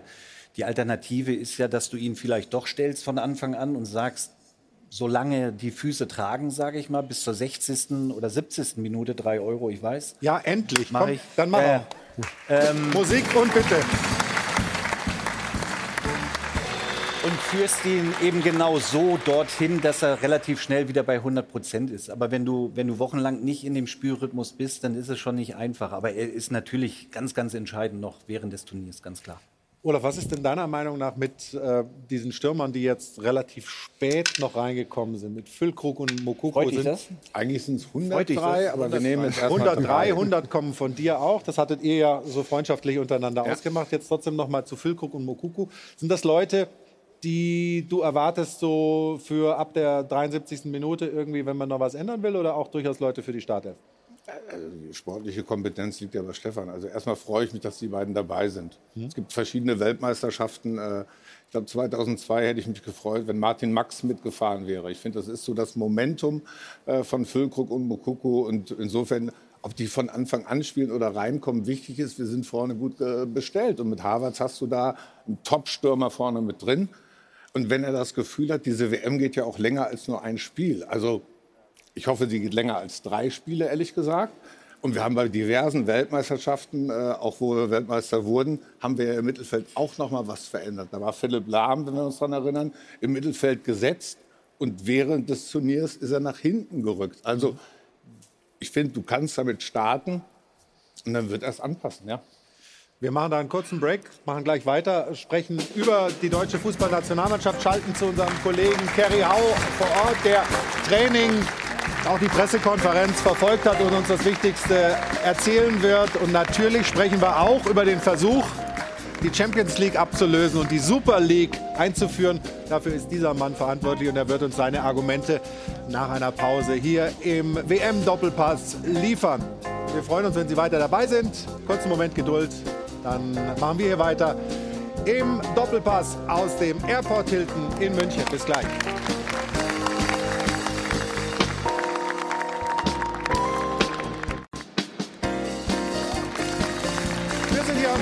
München und die Fan-Hansa ist hier groß plakettiert. Mit diesem äh, Flugzeug ist die deutsche Nationalmannschaft nach Oman gereist. Äh, wir sind beim WM-Doppelpass hier im Airport Hilton. Hajo von Hadeln und Band äh, haben wie immer in den Pausen wunderbar für Unterhaltung gesorgt. Kalli hat noch mal in seine Unterlagen gerade geschaut, noch mal nachgelesen. Was, sag Ich mal, guck da mal rein. Also ich habe eben, eben gesagt, normalerweise im Fußball ist es nicht üblich, dass man einem Sponsor wie Sven Schmidt widerspricht. Aber das ist, wir haben eben uns noch unterhalten, was du eben gesagt hast, es geht doch nicht, dass jetzt im Winter die, Welt, die Weltmeisterschaft, das ist ja ein Thema, was draußen noch immer bedient wird. Und dann kein Public Viewing. Ich will das mal nur nicht nur für dich, auch für die anderen sein. Jetzt, guck mal raus. Was meinst du, was das gut ist? Für die erste Liga, für die zweite Liga, für die dritte, dass die jetzt Ende November, Dezember bis im Januar nicht spielen. Das ist, dafür spielst du dann in der Liga auf der nationalen Ebene. Willst du jetzt Im immer im. Winter eine WM Und oder früher was? wurde im Mai nie gespielt. Da war nämlich bis Ende April, Anfang Mai Sendepause, zwei Wochen, Pau äh, zwei Wochen Re Regeneration. Da hast du dann trotzdem die großen Stars nicht mehr erkannt. Die ganze Kunde so schnell gar nicht regenerieren. Deswegen halte ich den Termin, obwohl er von vielen immer kritisiert wird, gar nicht für problematisch. Ich habe heute Morgen noch mit Berti Vogt und Wolfgang Overath gesprochen. Wisst ihr, was da war? Die haben über 40 Grad mittags um 12 Uhr in Mexiko gespielt. 1800 Meter Höhe. Das war für mich die beste Weltmeisterschaft. Und jetzt ist das mal ganz gut, dass man die, den Termin so fängt. Und da kriegst du noch Public Viewing. Soll ich da mal was sagen? Public Viewing ist eine ganz einfache Sache. Natürlich macht jeder Public Viewing. Aber die Weltmeisterschaft entwickelt es unge Buenos Aires. Also die erste fand in Montevideo statt. Vor dem Krieg und nach dem Krieg. Die hatte ja mal zwölf Jahre Pause, weil wir den Weltkrieg veranstaltet hatten. Waren wir nur vier Jahre gesperrt. Nur mal in diese Frage. Wisst ihr, wie viel Grad die haben? Wo der Messi herkommt, wo der Di Stefano herkommt, wo Maradona herkommt. Da musst du einfach sagen, das sind im Sommer nachts unter 10 Grad. Da wollen wir Deutsche schön. Heidi Witzka. Ja, muss im Sommer die Frage. Mir doch scheißegal, wenn die sich den Arsch. Hast du verstanden? Aber, aber Kalli, wa- war früher alles besser? ja. Nein, ich sagte für mich. Ich war ja alt, in meinem Alter war jetzt 66 Vize-Weltmeister Wembley-Tor, 70 sind wir Dritter geworden, gegen Ogowai, Overath hat Tor geschossen und 74 Weltmeister. Für mich als junger Fußballfan war die 66er Weltmeisterschaft nicht, weil die damit das, die mussten ja mit das um 12 Uhr spielen, weil die Sponsoren haben wollten, dass um 6 Uhr der Deutsche schön im Sessel sitzt und bei angenehmer Temperatur sich dann Spiel anguckt. Spiel haben die bei äh, 40 Oh, da fällt- fällt mehr schon Geld Grad runter. haben die in 1800 Meter Höhe gespielt. Und das war das beste Turnier. Da kamen Uwe Seeler, der musste plötzlich aus der Spitze raus, weil Gerd Müller da spielt, der wurde auch Torschützenkönig. Da war Overath, Beckenbauer im Mittelfeld, ne? im St- Außenbrust, dann spielte wieder Libuda, Grabowski oder Hannes Löhr. Henger, Das war dreimal Overath, einmal muss ich abziehen, Ja, so jetzt- wie früher bei sagen- Dalli. Ja, das sind doch drei Euro. Komm, drei Euro mal rein. Also auf jeden Fall, Kalli, gib mal Geld ab jetzt. Ehrlich. Der hört auf. Äh, Stefan, ist einfach dabei. Es geht ja hier nicht nur um, um, um Public Viewing und dass es bei uns ein bisschen kühler ist als Du, ich schließe das normalerweise. jetzt hin, du, sonst stehe ich zu lange. Ich spende, da habe ich freie, freies Reden. Ah ja, okay, du kaufst dich von, vorne, von vornherein frei. Ist das ein Problem trotzdem für die Spieler, dass die jetzt so ohne Vorbereitung in so ein Turnier kommen? Klar, kommen die aus ihrem Bundesliga oder aus ihrem Ligarhythmus, aber Mané verletzt, jetzt Benzema äh, spielt die WM nicht. Also, Ja, aber das- kannst du ja immer haben. Nein, aber Also- trotzdem jetzt mal, unabhängig von nein, den Verletzungen, ist überhaupt das ein kein Problem? Problem? Überhaupt kein Problem, denn wenn wir die Bundesliga, Champions League, die läuft ja normal auch bis in den Dezember hinein. Ähm, vom Rhythmus her ist das überhaupt kein Problem für die, die bei der WM äh, dabei sind, beziehungsweise die, die spielen. Problematischer sehe ich das für die Spieler, die zu Hause bleiben. Das ist schon eine extrem lange Pause. Das zu überbrücken, Mhm. äh, ist, glaube ich, nicht einfach. Aber ich sehe auch keine Probleme, dass die WM jetzt äh, im, im November beziehungsweise im Dezember stattfindet. Was sich verändern wird, ist, da bezahle ich jetzt auch drei Euro, dass das so Du kannst was von Kallis Geld. Nee, ich, ich mach das da jetzt mal rein, weil mit Geld so dahinschmeißen finde ich ziemlich. Ah, das. Nee. Ist das nächste Viertelstündchen aber beschäftigt jetzt dann brauche ich nicht reden. Ja. Nein, was ich sagen wollte, und dafür die drei Euro, das ist so eine Form schlägt Klasse äh, Weltmeisterschaft ganz eindeutig. Also, weil, wir, weil nicht die Zeit besteht, sich über, über zwei, drei Wochen vorzubereiten, wie das ja auch die deutsche Nationalmannschaft in der Vergangenheit oft wirklich sehr, sehr äh, gut gemacht hat, sondern weil du mit dem, was du gerade an, an Form mitbringst, ähm, in dieses Turnier reingehst. 24, 26. Was hast du gesagt? Ich habe ich hab nicht, hab ich nicht zugehört. Ich konnte es auch nicht Ich hab hören, das gesagt- ich klackert hab immer hier gesagt, irgendwie dass so. es Ich habe gesagt, dass es bei diesem Turnier um die Form und nicht die Klasse geht, weil du nicht die Gelegenheit hast, dich über so ein äh, ordentlich vorzubereiten, über einen längeren Zeitraum, wie das sonst der Fall war. Okay. Darum glaube ich auch, es wird ein Turnier sein, in dem es äh, viele Überraschungen gibt. Äh, es ist einfach Eben, ungewohnt. Man kommt, aufgrund dessen auch. Genau, es findet im November statt, es findet unter anderen klimatischen Voraussetzungen statt. Ähm, die Vorbereitung läuft anders äh, und normalerweise waren solche WMs dann oft sehr, sehr äh, überraschungsintensiv. Und darauf können wir uns freuen, bestenfalls. Auf jeden Fall. Kali, machst du dir Sorgen nach dem, was du gegen Oman gesehen hast? Wir können noch mal die große Chance der Omanis uns anschauen. Also da sah es gut, ja schon hoffe, Das ist teilweise. ein Spiel ohne Muster. Die laufen dann immer, da will sich keiner verletzen. Spiel ohne spielt- Muster, das ist was Neues. Ohne Muster, Muster ohne Wert, meinst du? Tempo, letztes Risiko, der war doch hat ja eben aufgeschrieben, der Stefan, die Aufstellung, die kann man ja auch sehen. Wir haben das große Glück, wenn ich jetzt Süle noch zu dem Bayern-Block, weil er ja mit denen, dass wir sieben, acht Spieler von Bayern haben. Damit werden immer mindestens sechs oder sieben auf dem Platz sein. Ob dann links Raum oder Günther spielt oder rechts, das ist dann, ich will jetzt nicht entscheidend, aber das sind dann die zusätzlichen Dinge. Und vorne spielt auch der Havertz und dann ist das anderen Bayern München ihre und da hast du eine Eingespieltheit.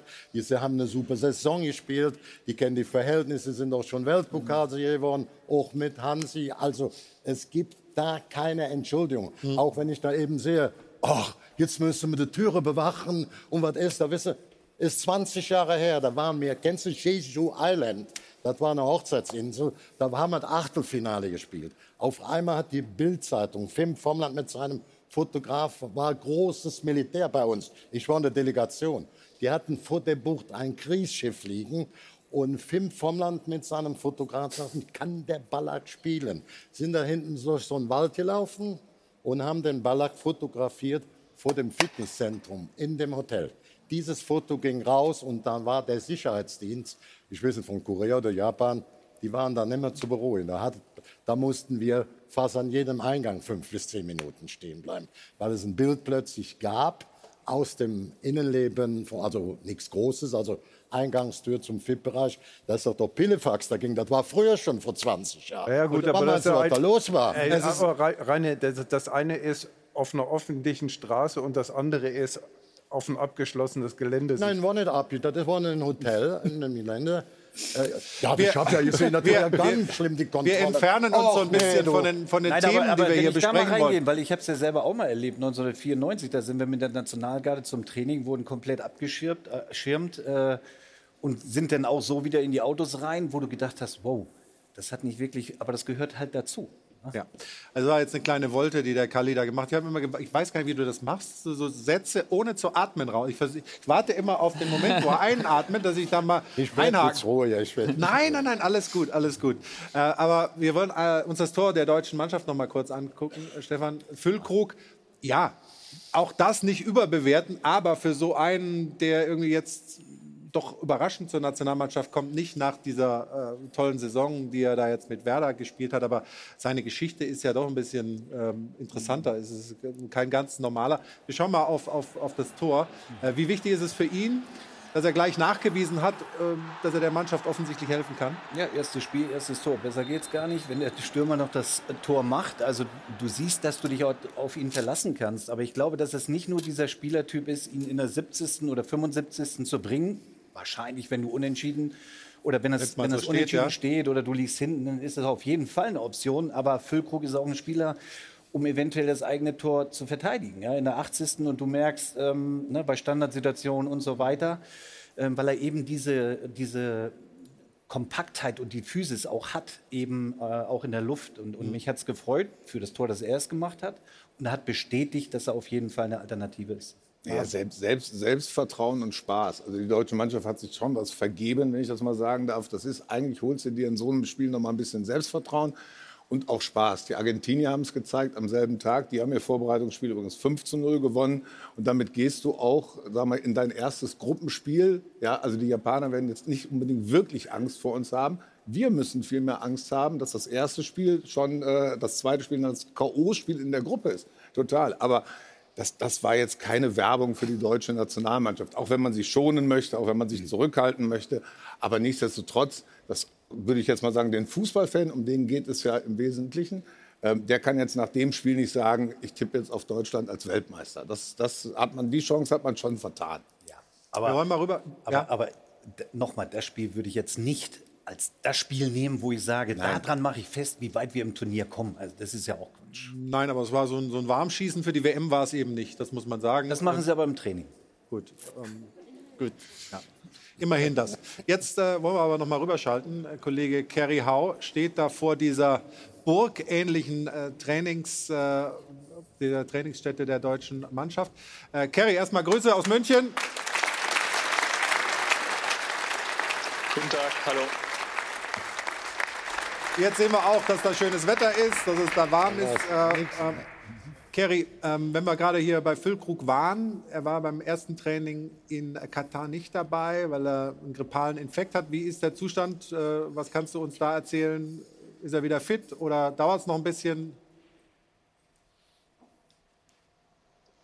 Nee, es sieht gut aus tatsächlich. Niklas Füllkrug, der ist fit, der ist wieder genesen, also der wird auch teilweise wieder mit dem Team trainieren. Es ist hier gerade eine äh, Sirene angegangen von den Kataris. Ich stehe hier an der DFB-Festung. Wahrscheinlich kommt die Mannschaft auch gleich hierher und wird dann um 17 Uhr, 15 Uhr Eurerzeit das Training absolvieren. Teilweise mit Niklas Füllkrug, der wird aber wahrscheinlich für das Japan-Spiel noch nicht für die Startelf zur Verfügung stehen. Wie intensiv wird denn äh, deiner Beobachtung oder eurer Beobachtung nach gearbeitet äh, im Team von Hansi Flick? Ja, es ist natürlich schon so extrem heiß hier, das muss man festhalten. Es steht aber auch dieser Föhn, hat der Kollege Patrick Berger ja auch gerade gesagt. Und vormittags lässt sich eigentlich sehr schwer, sehr schlecht trainieren. Gestern gab es eine Doppeleinheit, also einmal vormittags und dann wieder am Nachmittag. Und die war schon intensiver, die am Nachmittag. Am Vormittag hat man sich eben ein bisschen angedehnt, ein bisschen Passübungen gemacht. Am Nachmittag ging es dann aber richtig zur Sache. Und klar, die äh, müssen jetzt natürlich hochfahren. Es gibt jetzt nicht mehr viele Tage bis zum Japan-Spiel und dann äh, muss natürlich auch äh, alles passen. Hansi Flick, der ist trotzdem positiver Dinge, der gibt auch viele Kommandos auf den Platz, der motiviert die Jungs. Thomas Müller, die Rückkehr ist extrem wichtig. Der hat sich gestern auch schon Yusufa Mokoko, den Jungstar, geschnappt und mit ihm ein bisschen, ja, auch einzeln ihm ein paar Tipps gegeben, wie er besser die Passübungen auch machen kann. Und äh, der ist extrem wichtig auch für die Mannschaft, vor allem als Lautsprecher, als Kommunikator. Die Festung hinter dir haben wir ja gesehen, also es ist gut abgesperrt. Wie viel ähm, Zugang habt ihr denn, hat die Presse zu den Trainingseinheiten? Wie viel kriegt ihr mit von der Arbeit der deutschen Nationalmannschaft und wie viel wird da im Verborgenen äh, abgeschottet momentan gearbeitet? Ja, es ist schon sehr, sehr verborgen. Wir waren ja gestern auch mal kurz am Hotel. Da war eigentlich keine Möglichkeit, irgendwie mal reinzukommen. Ist ja auch ganz klar, dass die Spieler sich hier ja auch intensiv darauf vorbereiten wollen. Und die Presse hat bei jedem Training 15 Minuten Zeit, um da ein paar Eindrücke zu gewinnen. Es sind nicht viele Eindrücke, aber wir machen das Beste aus der Situation. Und ihr habt ja die Gelegenheit, auch mit Spielern und Verantwortlichen bei den Pressekonferenzen, auch bei exklusiven 1 zu 1 Interviews zu sprechen. Was wir ja so als Erinnerung oder was ich so als Erinnerung mitgenommen habe von 2014, Campo Bahia, diese Atmosphäre, die da irgendwie entstanden ist, die dann doch so leistungsförderlich war, dass am Ende ein WM-Titel bei rauskam. Was kannst du uns davon mitgeben? Wie, wie ist dein Eindruck? Was entwickelt sich da für ein Teamgeist äh, in der Mannschaft? Ja, wir haben uns schon auch in der Mannschaft umgehört. Einige Spieler, die haben wirklich geschwärmt auch von diesem Camp. Also die wurden sehr gut empfangen. Die haben natürlich auch alles, was man eigentlich braucht. Gutes Wetter, direkter Strandzugang. Die können auch wirklich abschalten. Thilo Kehrer hat es eben auch nochmal gesagt. Wir sind sehr, sehr viel an der frischen Luft. Wird Paddeltennis gespielt. Dann gibt es eine Open-Air-Grillstation. Heute Abend das Eröffnungsspiel. Das wird dann auf einer großen Leinwand auch gezeigt in dem Camp. Und es ist definitiv, definitiv besser als 2018 in Russland. Watutinki, das hat keinem so richtig gefallen. Das ist äh, wohl wahr. Ähm, die deutsche Nationalmannschaft also wird noch mal trainieren, hast du gesagt. Du lachst, äh, Olaf? Oder äh, du erinnerst dich mit Schrecken daran? Oder? Nein, ich muss immer lachen über die, äh, wie die Jungs untergebracht sind. Also ich glaube, dass die äh, bei allem Respekt immer noch besser untergebracht sind als äh, die meisten äh, Touristen die ihren Sommerurlaub verbringen. Also ich finde das immer, das ist toll und das ist super.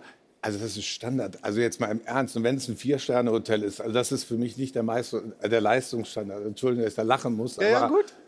Also. Aber ich glaube, glaub, dass äh, diese, diese Geschichte in Brasilien, äh, da ist es gelungen, was wirklich ganz Besonderes zu schaffen. Also wirklich eine ganz besondere Atmosphäre, die jetzt nicht einfach nur, hey, tolle, tolles Hotel oder toller Luxus oder so, sondern dieses Campo Bahia, ich glaube, da, das war so, so, eine Sonderwelt, die die für das Nationalteam geschaffen haben.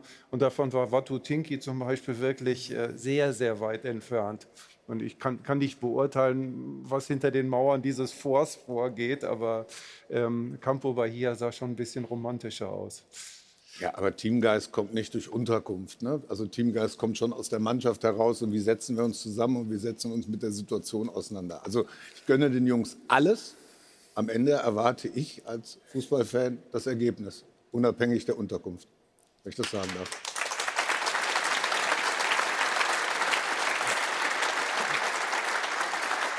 Gary, du warst ja auch bei der Pressekonferenz. Ich glaube, Serge Gnabry war heute unter anderem da. Was waren so die wichtigsten Dinge? Was sind so die Themen, die die Kollegen da adressiert haben heute?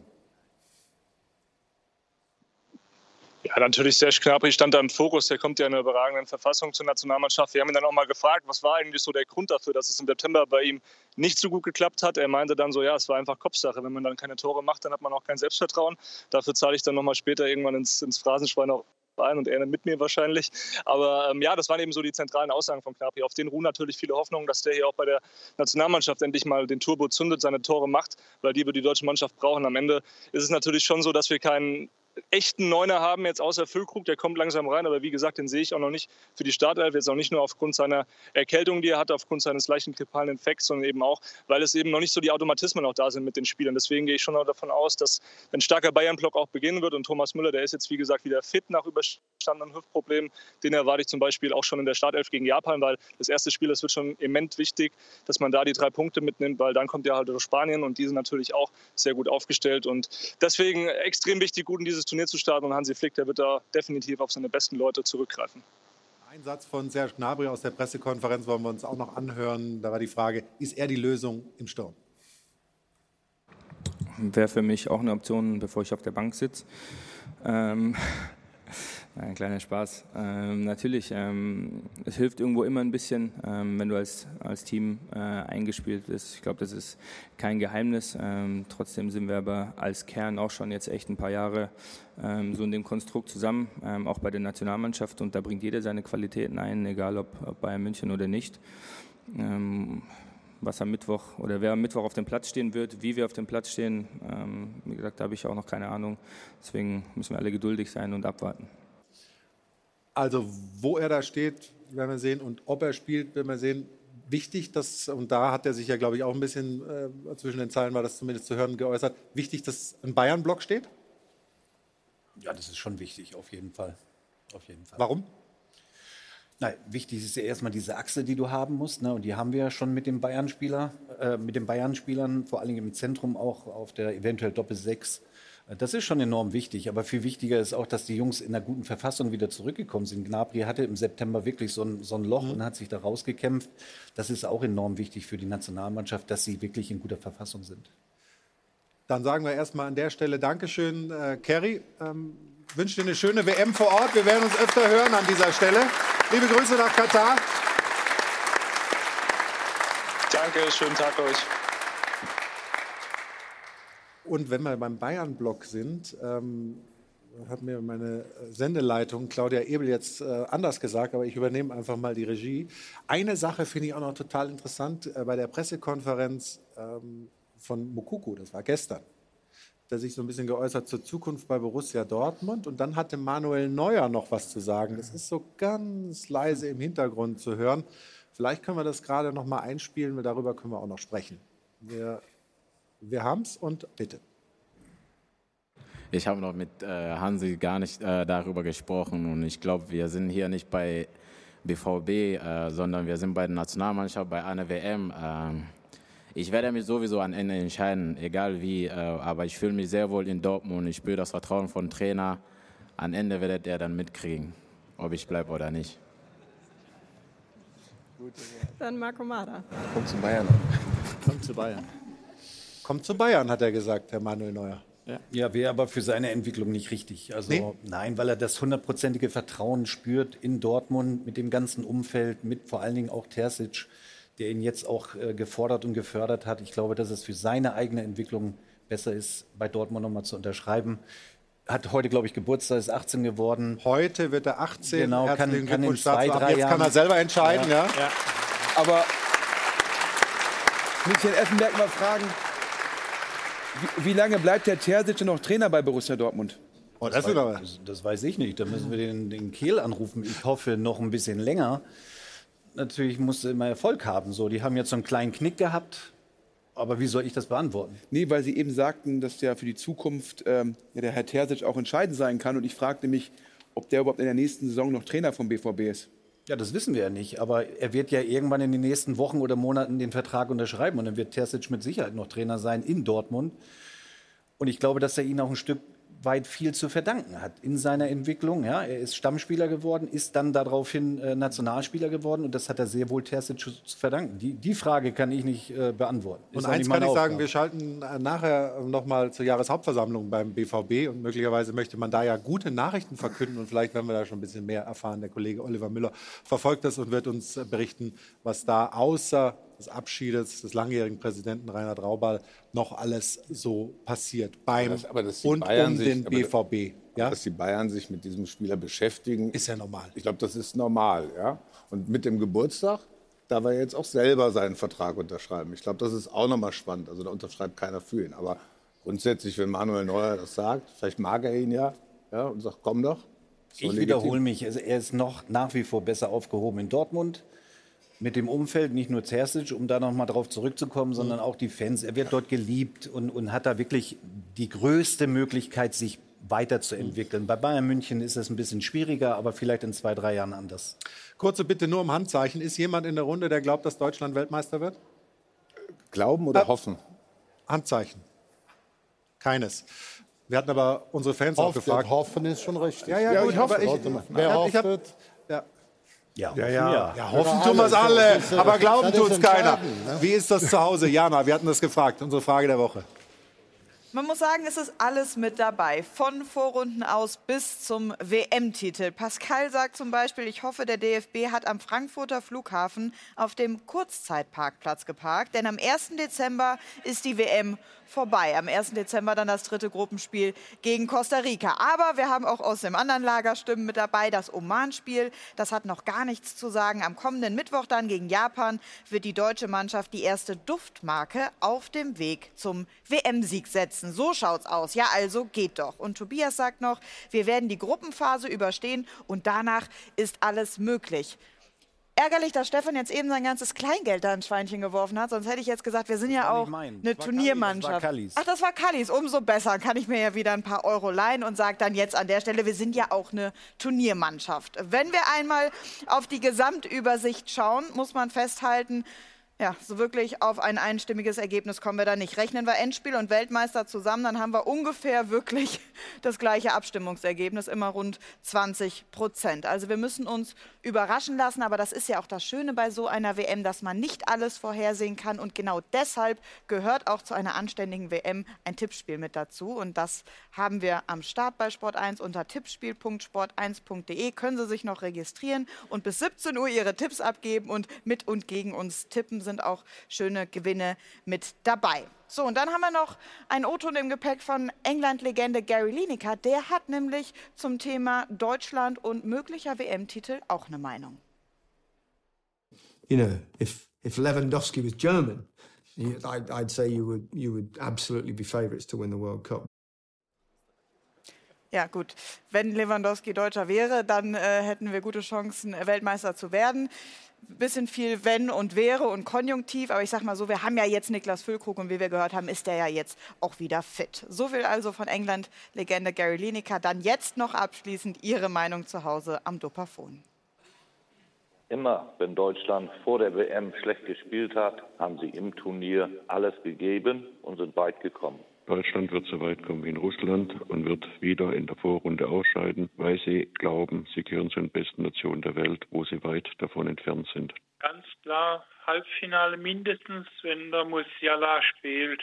Die Mannschaft verfügt über keinen international erfahrenen Mittelstürmer und auch in der Abwehr haben wir bis auf Rüdiger keine herausragenden Kräfte. Ich denke, die Mannschaft ist bald wieder zu Hause. Wenn unsere Mannschaft dieses Kämpfergehen wie zum Beispiel Union Berlin aufbringt, dann können sie es weit schaffen. Ich gehe davon aus, dass unsere Nationalmannschaft durchaus das Finale erreichen kann. Also auch da beim Dopafon alles dabei. Das Schöne am Anfang einer WM ist, man weiß eben nicht, wie es ausgeht. Dafür werfe ich gleich mal drei Euro rein. Wir machen eine kurze Unterbrechung und dann geht es um die Super League. Sind gespannt, was Bernd Reichert für überzeugende Argumente mitgebracht hat für diese mögliche neue Serie oder ob es auch hier in der Runde dann so ist, wie Karl-Heinz Rummenigge das gesagt hat. Sie haben dieses Spiel für immer verloren. Das nach einer kurzen Unterbrechung und jetzt viel Glück bei unserem Gewinnspiel. Ich drücke Ihnen auf jeden Fall die Daumen. Bis gleich. Willkommen zurück in München, genauer gesagt im Airport Hilton zum WM-Doppelpass. Hajo von Hanel und Bent und ich begrüßen Sie recht herzlich zurück. Und jetzt kommen wir, oft angekündigt, endlich zum Thema Super League. Das ist der Stand der Dinge.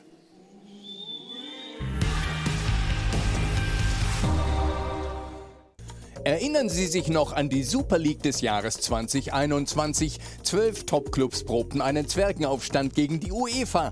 Alexander Zeferin nannte die Zwölf damals das dreckige Dutzend. Doch dann gingen die Fans in England auf die Straße und protestierten und nur wenige Stunden nach der Super League Ankündigung zogen sich die meisten Clubs schon wieder zurück. Die Super League 2021 war die schnellste Totgeburt der Fußballgeschichte. Doch jetzt versucht dieser Mann eine Wiedergeburt. Bernd Reichert soll im Auftrag von Real, Barça und Juve die Super League von den Toten auferstehen lassen. Die neue Super League 2.0 soll die internationalen Wettbewerbe der UEFA überflüssig machen und der UEFA die Vermarktung aus der Hand nehmen. Denn die Clubs können das selbst besser. Das ist allerdings die Frage. Wenn die Clubs alle so professionell wären, warum häufen dann gerade Real, Barça und Juve Schulden in Milliardenhöhe an? Es fällt jedenfalls auf, ausgerechnet die größten Pleiteclubs fordern die Super League am lautesten. Weil sie eine Chance für neue Einnahmen bietet. Deswegen ist Realspieler Toni Kroos auch dafür.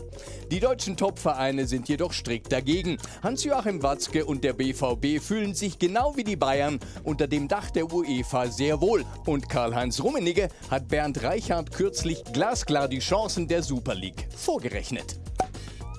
Im Fußball muss man wissen, wann man ein Spiel verloren hat.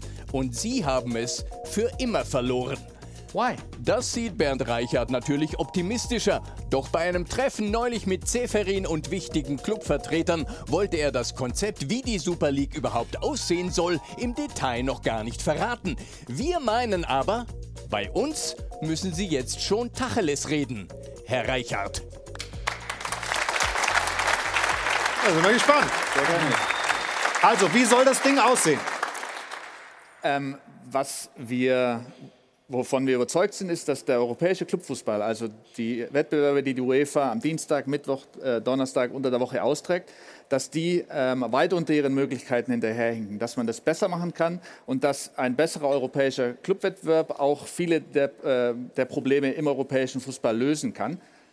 Dieser Entwicklung steht allerdings und diesen Reformen steht allerdings die UEFA im Weg, die weiterhin ähm, ja, um den Fortbestand ihres Monopols kämpft. Äh, und wir sind der Überzeugung, wie wir es gerade hier gesehen haben, dass die Clubs in der Lage sein müssten, die Hoheit zu übernehmen, auch über den europäischen Clubwettbewerb und ihren Wettbewerb selber ausrichten und gestalten können, so wie sie es in der, jeder nationalen Liga bereits machen, in Deutschland mit der DFL. Ähm, und äh, wir haben die Bilder gesehen von, äh, von dem Vorstoß im, äh, im April letzten Jahres. Ähm, ich kann nachvollziehen und ich kann jeden verstehen, der dahinter ein riesiges Fragezeichen oder ein noch großes Ausrufezeichen gemacht hat. Ähm, aber die Initiatoren dieser Initiative haben, haben aus den Erfahrungen gelernt. Das war auch für mich wichtig, um und, und eine wichtige Bedingung um, äh, mich, für mein Engagement ähm, und haben an wichtigen Aspekten auch äh, nachgebessert und ähm, neue Aspekte formuliert, äh, wie beispielsweise, dass es um einen wöchentlichen, mitwöchentlichen Wettbewerb geht, der in komplettem Einklang mit den nationalen Ligen steht. Also kein Club muss seine nationale Liga verlassen, um einen europäischen Wettbewerb teilzunehmen und dass es um einen offenen Wettbewerb geht, für den sich jeder qualifizieren kann und der in Verbindung steht mit den nationalen Ligen. Und jeder kann den Traum leben, über Auf- und Abstieg äh, dann auch an die Spitze des europäischen Fußballs zu kommen. Aber wie kann ich mich qualifizieren? Wie viele qualifizieren sich? Wie viele sind dann da drin? Das muss ja, das ist ja ist ja logisch, wenn wir darüber debattieren oder wenn die Fußballwelt darüber debattiert und man weiß nicht so richtig, was sind eigentlich die Pläne, was sind die Ideen, dann kann man natürlich schwer das Für und das Wider abwägen. Deshalb geht es auch in erster Linie jetzt, einen Dialog anzufangen mit, äh, mit den Vertretern äh, der Fußballfamilie und mit den Clubs. Aber der ähm, Dialog ähm, bei der UEFA, der war ja eher der eine Machtdemonstration ein, der, der UEFA, wenn ich das äh, mal sagen darf. Da war nicht nur Alexander Ceferin als UEFA-Präsident da, sondern alle Würdenträger äh, der ECA, äh, große Clubs, Fans, äh, Fanvereinigungen und, und, und. Also da, da hat man schon sehr deutlich das Arsenal gezeigt und eine Geschlossenheit gegen diese Super League demonstriert. Ganz genau. Das war nicht das beste Forum für Dialog. Ich habe trotzdem versucht, das Beste daraus zu machen. Und es gab auch ganz interessante Wortmeldungen, die, die konstruktiv und produktiv waren. Aber die Interpretation, das war eher um eine Machtdemonstration sozusagen. Das Monopol hält zusammen und es ist alles perfekt und wir brauchen keine neuen Ideen und wir brauchen erst recht keine Reformen. Das war sozusagen die, die Message, die der UEFA-Präsident äh, auf den Weg geben wollte. Ich glaube, dass es viele Clubs gibt, äh, die auch der Meinung sind, ähm, es läuft falsch. Corona hat auch die Entwicklung äh, der, der, Finanzen der Clubs äh, unter Druck gebracht. Ähm, und wenn die, die, Lösung eben nicht ist, äh, wir diskutieren über 50 plus 1 oder wir verkaufen künftige Vermögenswerte, ähm, sondern wir versuchen einen besseren Wettbewerb zu bauen, an dem jeder Club, der sich dafür qualifiziert, wachsen kann, dann würde ich dort gerne darüber diskutieren. Die Frage ist nur, ist der Wettbewerb, wie wir ihn jetzt haben, mit Champions League, Europa League, Conference League, ist der wirklich schlecht oder ist der eigentlich gut? Stefan, was ist deine Meinung? Na, für mich ist das perfekt. So wie die Champions League, die Europa League und die äh, äh Conference League auch gespielt wird. Das sehe ich mal aus Sicht der Fans. Ähm, du hast unglaubliche Attraktivität, du hast Überraschungen drin. Genau so muss ein Wettbewerb laufen. Und ich bin, und das muss ich sagen, ganz klar dafür, dass es genauso bleibt, wie es ist. Gewisse Veränderungen können mal vorgenommen werden, aber genauso muss äh, der internationale Fußball also ges äh, gespielt werden. Du, glaube ich. Christoph, bist eigentlich, wenn ich äh, einen Artikel, den du für den Spiegel geschrieben hast, richtig interpretiere, schon für eine Super League, aber ganz anders als das Bernd Reichert und die Initiatoren meinen. Du nämlich sagst, ja, da gibt es ja einen Club der Großen, die eigentlich schon so weit weg sind von, von dem Durchschnitt der Liga, dass sie sich oben äh, zusammenfügen müssten, um eine Super League zu spielen. Wie, wie ist da deine Haltung? Also, also ich, ich mache jetzt auch mal kurz Ja, bitte, Werbung. Ich Werbung. habe nämlich ein Buch geschrieben, was sich mit, mit der Ver Veränderung im Fußball der letzten 30 Jahre beschäftigt hat. Um jeden das, Preis Das heißt heißt, das. um jeden Preis. Ähm, und diese Geschichte der Super League ist so alt wie diese 30 Jahre. Denn mit dieser Drohkulisse, eine Super League unter eigener Ägide zu machen, agieren die Fußballvereine, die großen Fußballvereine schon seit drei Jahrzehnten. Aufgrund dessen ist damals die Champions League unter anderem äh, erfunden worden, übrigens von zwei deutschen Marketingleuten, die sich das äh, ganze Format ausgedacht haben.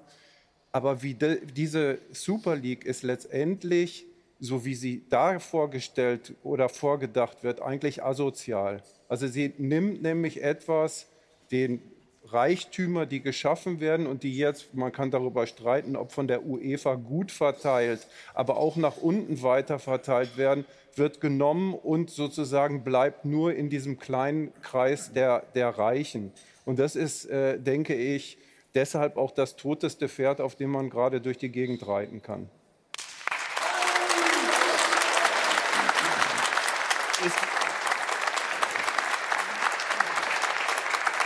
Ist, wenn ich das äh, ergänzen darf, ist, ist nur nicht richtig, ähm, weil natürlich äh, das, äh, die, die Bereitschaft besteht, dass diese Wettbewerbe sehr wohl über ein Solidaritätssystem der ganzen Pyramide zur Verfügung kommen, in weit besserem und effektiverem Maße, als das die UEFA äh, derzeit macht. Ähm, und es geht nicht nur um einen attraktiven Wettbewerb, der die Erlösseite äh, für die Clubs äh, optimieren kann, sondern es geht auch um äh, Financial Fairplay, das auch in Europa endlich mal effektiv und konsequent umgesetzt werden kann. Äh, da lässt die UEFA ähm, äh, jeden Club vom Haken, der von außen äh, fast unlimitiert da sind Geld doch, in, die, aber da in das System die, die, die, Vereine sind doch die gewesen, die dem immer sich entgegengestellt haben. Die UEFA hat ja schon versucht, ein Financial Fairplay äh, durchzusetzen, was dann auf heftigste bekämpft worden ist von vielen Vereinen, übrigens auch die äh, mit, der, mit der Super League verbunden gewesen sind, namentlich Manchester City zum Beispiel. Manchester City hat auf, auf wirklich, also wirklich, genau. also auf dunkelste Art und Weise versucht, dieses Financial Fairplay zu verhindern, weil sich die äh, Besitzer aus Abu Dhabi nach vorne kaufen wollten in dem Wettbewerb. Ganz genau, und das geht nicht. Ähm, und das muss unterbunden werden. Und da muss die UEFA oder wer auch immer ähm, und die Clubs untereinander organisieren sich dort durchaus effizienter. Und ich würde das Lizenzierungsverfahren der DFL als deutlich äh, äh, stärkeres Financial Fairplay betrachten, als das, was auf internationaler Ebene von der UEFA derzeit umgesetzt wird. Aber um, um mehr Geld zu verteilen, muss ja erstmal mehr Geld reinkommen. Wer soll das denn zahlen? Wie, wie, wie, wie geil muss denn der Wettbewerb sein? Alle hier.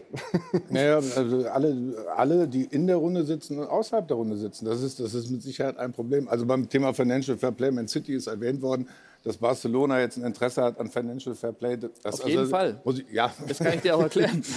genau, bitte. Also mein Problem ist, ich weiß gar nicht, ob ich dafür oder dagegen bin, weil ich ja noch gar kein Konzept kenne.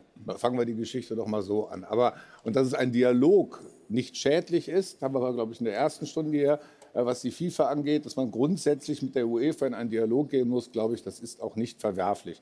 Ich persönlich habe ein ganz großes Interesse an einem strukturierten nationalen Wettbewerb, der in einen strukturierten internationalen Wettbewerb fußt. Und die Spitze Barcelona, Madrid, Bayern München, Manchester City, die interessiert mich persönlich als Fußballfan. Und, und ich meine es wirklich so, wie es ist, genauso sehr wie die Struktur und den, den, den allgemeinnützigen Auftrag, den wir im Amateurfußball haben. Was mir so in der Diskussion immer äh, so ein bisschen aufstößt, ja, wir reden über Solidaritätszuschüsse nach unten. Ich würde es gerne mal sehen, aber die Kreisliga, das ist, das ist der Grundstein des Fußballs, zumindest in Deutschland. Das ist ganz, ganz wesentlich. Und die dürfen nicht vergessen werden. Also auch wer bezahlt das alles? Ich habe ich hab viel gelesen und viel gehört und habe versucht, äh, mich da reinzudenken. Ähm, ja, es, wer wird das am Ende bezahlen? Der Fußballfan. Wir haben in Deutschland sowieso schon ein Problem, wenn ich das sagen darf, indem wir äh, eine, eine Abo-Flut haben, wenn du Fußballfan bist äh, von RTL Plus angefangen, äh, bis äh, rüber zur Deutschen Telekom, die sich um die dritte Liga kümmert, über The Zone, über Sky, die nur den Samstag überträgt. Dann kannst du gerne noch Amazon Prime dazu haben. Alle, die hier sitzen, innerhalb und außerhalb des Kreises, müssen das bezahlen. Und ich bin nicht mehr bereit, das immer nur zu zahlen, dass die oben noch höhere Gelder für teilweise noch durchschnittlichere Fußballer haben. Das ist mein Hauptproblem.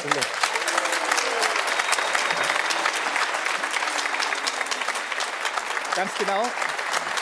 Ganz genau aus diesem Grund, ganz genau aus diesem Grund glaube ich, dass ähm, das Interesse am Fußball noch zunehmen könnte, wenn beispielsweise die Champions League eben nicht erst im Februar in den, äh, ab dem Achtelfinale wirklich interessant wird, sondern dass wir viel zu viele Spiele haben, die keinen, keine Konsequenz mehr auf den Ausgang des Wettbewerbs haben, äh, wo Gruppenspiele stattfinden, die äh, nur ein Sechstel des Interesses haben als, als von Spielen, die, wo es wirklich um etwas geht. Ja, aber da muss ich mal ganz kurz einhaken. Da, da, muss ich mal ganz ja? kurz einhaken, Gerne, weil gerne. Das, die Vorrunden sind doch schon so attraktiv. Atletico Madrid wird Vierter in der Gruppe und ist international nicht mehr vertreten. Barcelona kommt von der Champions League in die Euroleague. Das sind doch Dinge. Frankfurt qualifiziert sich für die, fürs Achtelfinale. Das, aber, aber das sind, das sind ja das sind ja Dinge, die so spannend sind für die, für die Zuschauer, für die Fußballfans. Spannender geht's doch gar nicht. Man kann doch nicht hinstellen und sagen, da geht ja die Spannung erst im Februar los. Die Ja, war doch schon da. Nein, ja, Und geht im Februar weiter. ich Die kann das, Attraktivität, ich, ich kann die das, Attraktivität werden das auch gegeben. Also Bayern München hat gegen Barcelona gespielt in der Gruppenphase. Borussia Dortmund hat gegen Manchester City gespielt. Also von, also von Nicht-Attraktivität zu reden, dann wird das Beispiel Pilsen immer wieder genannt. Okay, akzeptiert. Aber äh, nächstes Jahr hoffentlich wird der SC Freiburg hoffentlich Real Madrid Auf oder Barcelona ja. im Breisgau empfangen. Also da müssen wir über die Unterkunft reden, aber und, und das finde ich schon spannend. Ja, und, genau, und genau das, das muss möglich sein und genau das muss möglich. Und trotzdem glaube ich, dass, äh, dass der europäische Fußball eben im Moment nicht der beste Wettbewerb Europas ist, sondern es gibt die English Premier League, die insgesamt noch einen größeren äh, Schritt nach vorne gemacht hat. Und warum schaffen wir es nicht, mit den ganzen Clubs, die wir in Europa haben, eine, einen überragenden europäischen Wettbewerb zu bauen, der eben nicht erst äh, wirklich spannend wird im, im, im Frühjahr. Da, du hast eine andere Nein, Meinung, du sagst, mal, dass die der- der- Vorrunden schon funktionieren. Natürlich ich ist die glaube, dass Vorrunde wir in die falsche spannend. Richtung laufen, wenn wir das äh, Format 2024, 27 anschauen und das Schweizer Modell äh, uns betrachten. dann weiß ich Das nicht, führt zu weit, aber ja. dann, ja, das ist nämlich wirklich kompliziert, ähm, was sich die UEFA da ausgedacht hat. Und ich glaube, die Clubs sollten in der Lage sein, zumindest äh, darüber zu, in Dialog zu treten. Können wir das besser? Und warum machen wir das? Organisieren wir uns selbst in jeder Liga, aber wir äh, in Europa muss es automatisch diese Vereinigung mit Sitz in der Schweiz machen. Sven, bist du da bei, bei Stefan oder, oder bei Bernd eher? Also ist, das, ist der Wettbewerb, wie wir ihn jetzt haben, gut? Ich glaube, es sind zwei Punkte zu berücksichtigen. Die erste Frage ist ja wirklich, ich als Unternehmer, wenn ich jetzt vor mir jemanden habe, der sozusagen wenig leistet, aber einen Großteil vom Kuchen abschneidet, da würde ich als Unternehmer sagen, das stört mich. Daher kann ich die Vereine, du die UEFA? ich kann die Vereine total verstehen, dass sie sagen, wofür brauchen wir die UEFA? Und wer glaubt, dass die Funktionäre der UEFA einen Deut besser sind als die der FIFA, der ist naiv. So, die DFL organisiert sich auch selbst. Und ich finde es total bigott zu sagen, ja, den DFB will ich nicht haben, aber die UEFA will ich haben. Das ist für mich eine nicht konsistente Argumentation. Das ist mein erster Punkt. Der zweite Punkt ist jetzt die Frage, kann man das Produkt verbessern? Ich glaube persönlich, das kann man. Ich bin mir nicht sicher, nachdem ich mal bei Real im Stadion war, nachdem ich bei Barcelona im Stadion war, ist mein Glaube, dass die das können, ja, das muss man fragen. Das ist auch die gleiche Frage, die Herr Olaf gesagt hat. Ja, Barcelona und Financial Fairplay, ja, oder auch Juventus Turin und Financial Fairplay, das muss man auch hinterfragen. Ja, Paris Saint-Germain kannst du auch noch mit reinbringen. Aber tut mir einen Gefallen. Also, also wenn wir jetzt hier diskutieren, wir können bis fünf diskutieren, wenn es sein muss. Aber die Engländer jetzt als positives Beispiel im europäischen Fußball, monetär sehr, sehr gerne. Der Engländer selber hat übrigens mit den ganzen Investitionen, die da aus, äh, äh, aus Regionen wollen, die wir hier in Deutschland verurteilen, hat er gar nichts zu tun. Der hat damit überhaupt gar keine, keine, keine Schwierigkeit. In Newcastle, in Anführungsstrichen, ist ja äh, Saudi-Arabien äh, Saudi-Arabien investiert. eingestiegen. Also da wären wir in Deutschland aus meiner Sicht wirklich, wirklich, wirklich äh, dagegen vorgegangen und hätten protestiert. Und auch die Fans. Und darauf bin ich stolz. Ja. In Newcastle stellen die sich hin, tragen alle das weiße Kaff da und freuen sich, dass sie sich in Anführungsstrichen jetzt gegen Liverpool und, und, und äh, behaupten können. Also zu sagen, in England ist alles besser. Auch die internationale Vermarktung ist in England besser, absolut. Hat auch viel mit der Sprachverteilung auf der Welt zu tun. Die Spanier sind auch sehr, sehr gut international. Aber wenn wir diskutieren, bitte nicht einfach nur das eine mit dem anderen vergleichen, weil es dann irgendwie besser ist oder sich besser anhört. Also der Engländer ist für mich charakterlich, ehrlich gesagt, wirklich außen vor. Es gibt viele Wortmeldungen hier, Oh, aber, oh. aber auch, wenn wir, auch wenn die Pauschalkritik am englischen Charakter vielleicht jetzt eine Replik bedürfte, wir müssen kurze Pause machen, sind gleich wieder zurück hier im Doppelpass.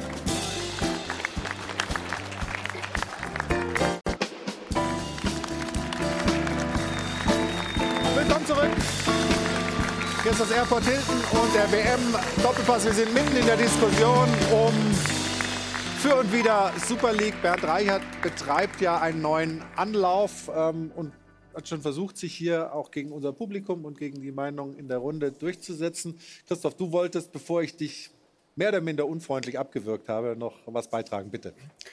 Was mich an der äh, ganzen Diskussion stört, ist eigentlich was sehr Grundsätzliches. Das ist nämlich eigentlich die Frage, was Fußball ist. Ist Fußball ein Entertainment-Business? Und ich glaube nein. Also wenn man sich jetzt hier umguckt zum Publikum, da, hier, da vorne sitzt ein Fan von Rot-Weiß Erfurt, hinter mir Bochumer, 60er und so weiter. Gehen die zu ihren Clubs, weil das Entertainment ist?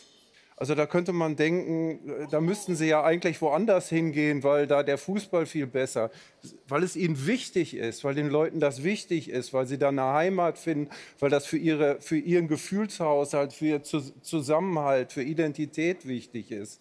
Und deshalb müssen wir Fußball nicht anschauen wie ein Unterhaltungsgeschäft, sondern wie ein Kulturgut. Und deshalb würde ich mir wünschen, dass man zum Beispiel, also es gibt ganz viele wirklich Regelungsprobleme im Fußball. Da, da, da- das glaube ich schon auch. Und natürlich ist Fußball auch ein Geschäft. Es geht auch um Geld.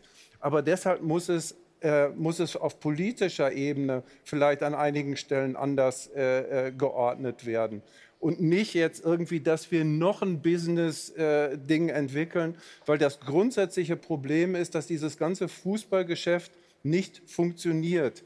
Die Fußballvereine, die Real Madrids dieser Welt verdienen kaum Geld, weil wir, ein, weil wir ein System haben, was nicht funktioniert, weil man nur dann sportlich erfolgreich ist, wenn man viel Geld mitbringt. Und nur wenn man sportlich erfolgreich ist, bekommt man auch wieder viel Geld. Und das hat auch da- dazu geführt, dass unsere Bundesliga letztendlich beschädigt ist, weil wir auf die elfte Meisterschaft des FC Bayern zulaufen. Das ist nicht gut für den Fußball und das hat was damit zu tun, dass wir es zu lange als Business betrachtet haben und nicht als Kulturprodukt. Oh, oh. aber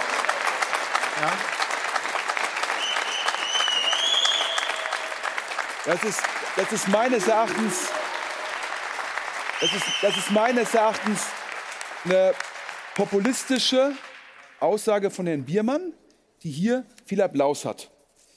Denn natürlich können wir sagen, wir sind hier eine Insel und deklarieren Fußball als Kulturgut. Das vernachlässigt mehrere Punkte. A, die Konkurrenz von ganz anderen Sportarten. NFL, NBA, E-Sport. Ja? NFL hier abgefeiert in München. Absolut, korrekt. Und kommerzieller geht es gar nicht. Ähm, das vernachlässigt, dass es auch andere Fußballligen gibt, die eine andere Perspektive haben. Das heißt, wir sind hier nicht die Insel der Glückseligen in Deutschland und sagen, wir sagen jetzt mal, Fußball ist Kulturgut und dann wird das wieder alles gut. Machen wir uns nichts vor. Wenn der Herr Effenberg von Bayern München, keine Ahnung, damals, ich weiß es nicht, 5 Millionen, 3 Millionen, aber hätte ihm ja in England gesagt, Herr Effenberg, ich zahle Ihnen 15 oder 20 Millionen Euro, dann wäre Herr Effenberg auch nach England gegangen. Nee, ist er aber nicht, weil ich hatte ein Angebot von Arsenal und bin dann nicht hingegangen und hätte mehr Millionen verdienen können. Okay, dann, dann, ist, dann, ist, dann ist der Herr Effenberg die, ein anderes Beispiel, aber das funktioniert nicht. die Ausnahme. Aber ein Fußballer, der sagt, ich habe irgendwie zehn Jahre Karriere und ich will in den zehn Jahren mein Einkommen maximieren, das kann ich total verstehen. Richtig, aber Kalli, äh, ich habe vorhin schon mal gesagt, marschiert das Geld, egal ob das in der Champions League oder in der Bundesliga oder in der Premier League erwirtschaftet wird, äh, marschiert es nicht eh durchs System in die Taschen der Man Berater und der Spieler, auch in Zukunft. bin zwar ein Quatschkopf, ich versuche den drei Minuten sachlich auf den Wer hat Punkt dir zu drei. Minuten gegeben? Ich, ich. Ach du, okay. Weil ich glaube, dass ich in drei Minuten da hab Ja, du hattest ja jetzt auch viel Zeit zum Hat man Atmen. das vernünftig kannst du- rüber transportieren. Zunächst mal ist es ja immer ein bisschen unfair, alle gegen einen, lieber Bernd. Deswegen sage ich dir etwas. Ich habe dich ja als Chef bei Vox kennengelernt, dann bei der RTL-Gruppe, mit Kompetenz, mit Leidenschaft, mit Teamgeist. Alle, alle haben dich geschätzt. Das muss man ganz ehrlich sagen.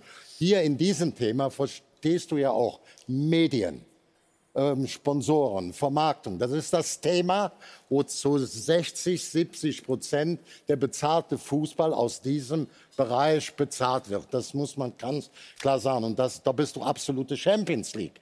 Deswegen auch gerade hier von Leverkusen, Fernando Docaro war ja im Bertelsmann-Vorstand, der hat gesagt, er soll zu uns kommen. Dir würde ich sagen, das Einzige, was nicht stimmt bei dir, Du sitzt im falschen Bus.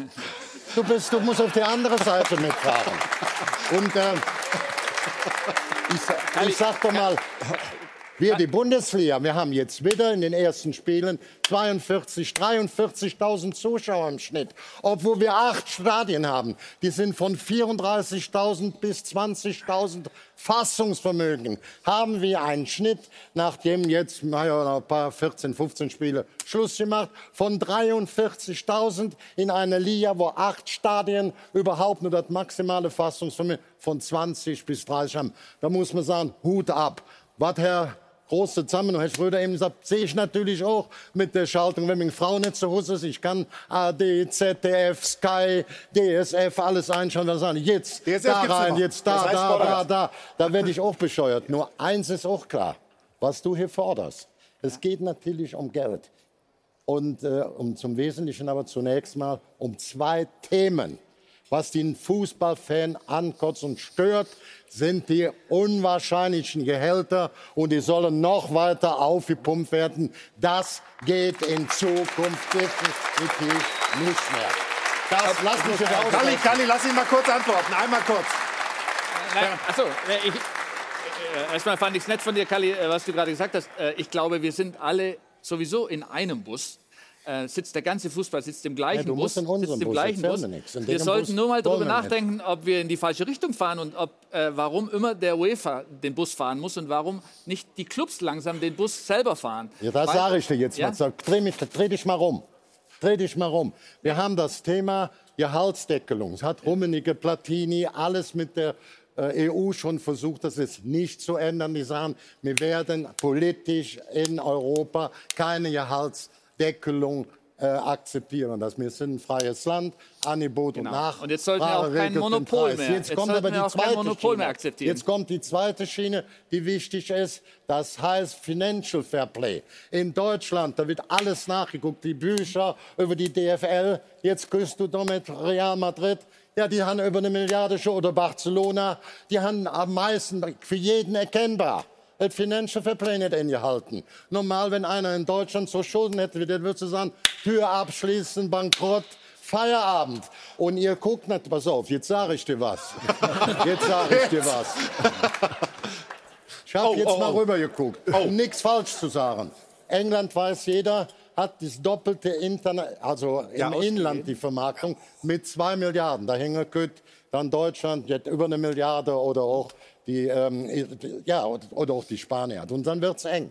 International, doch, doch, doch, doch. Nee, Was ich- wackelst ich- du mit dem Kopf? Einfach nur so.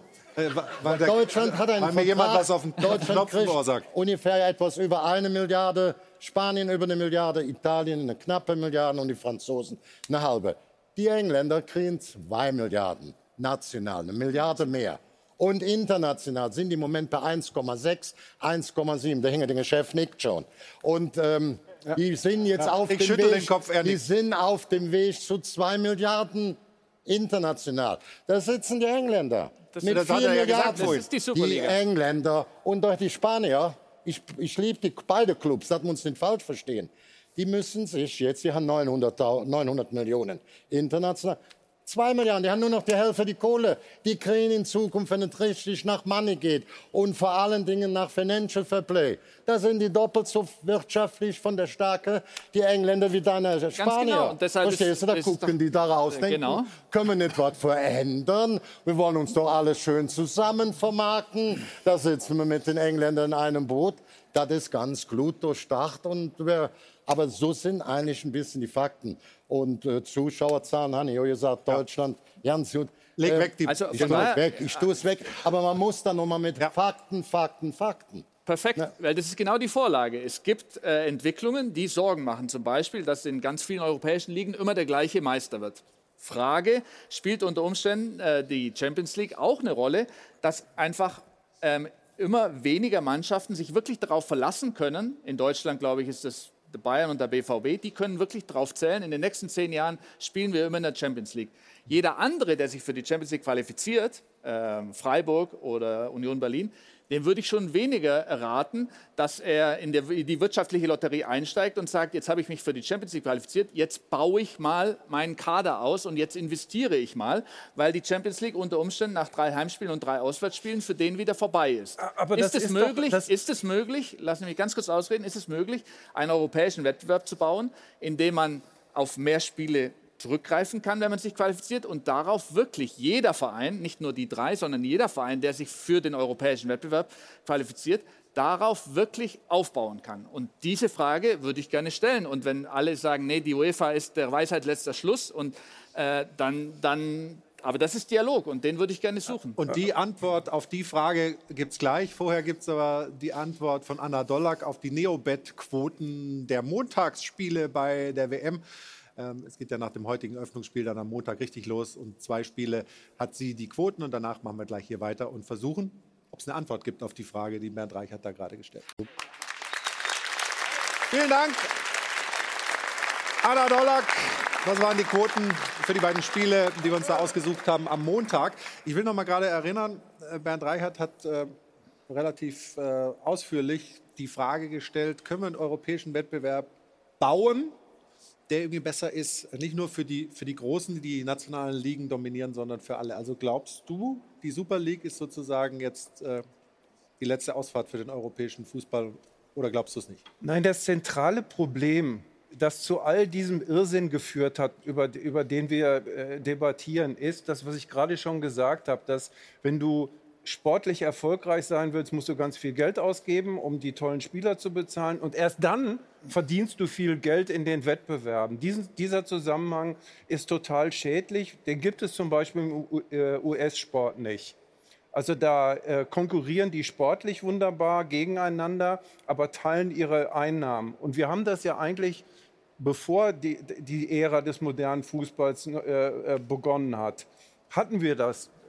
Rainer Kallmund kann sich da im Zweifelsfall auch noch dran erinnern. Da gab es für 18 Bundesligisten, da kam das Geld in den Topf und 18 Haben das Gleiche bekommen. haben das Gleiche bekommen. Und das ist im Laufe der Jahre immer weiter aufgeteilt worden, international und so. Und dadurch sind die Welten auseinandergegangen. Wir können ja da endlos äh, Beispiele sammeln. Ajax Amsterdam. Einer der größten, wunderbarsten Clubs der, äh, der Welt wird niemals die Champions League Ja. gewinnen, weil sie aus einem zu kleinen Land kommen. Und das heißt, was? ähm, und das heißt natürlich, und, und, und was weiß ich, wir haben Wir brauchen nicht von Roter Stern Belgrad und so weiter. wir brauchen nicht von Roter Stern Belgrad zu sprechen oder Steaua Bukarest.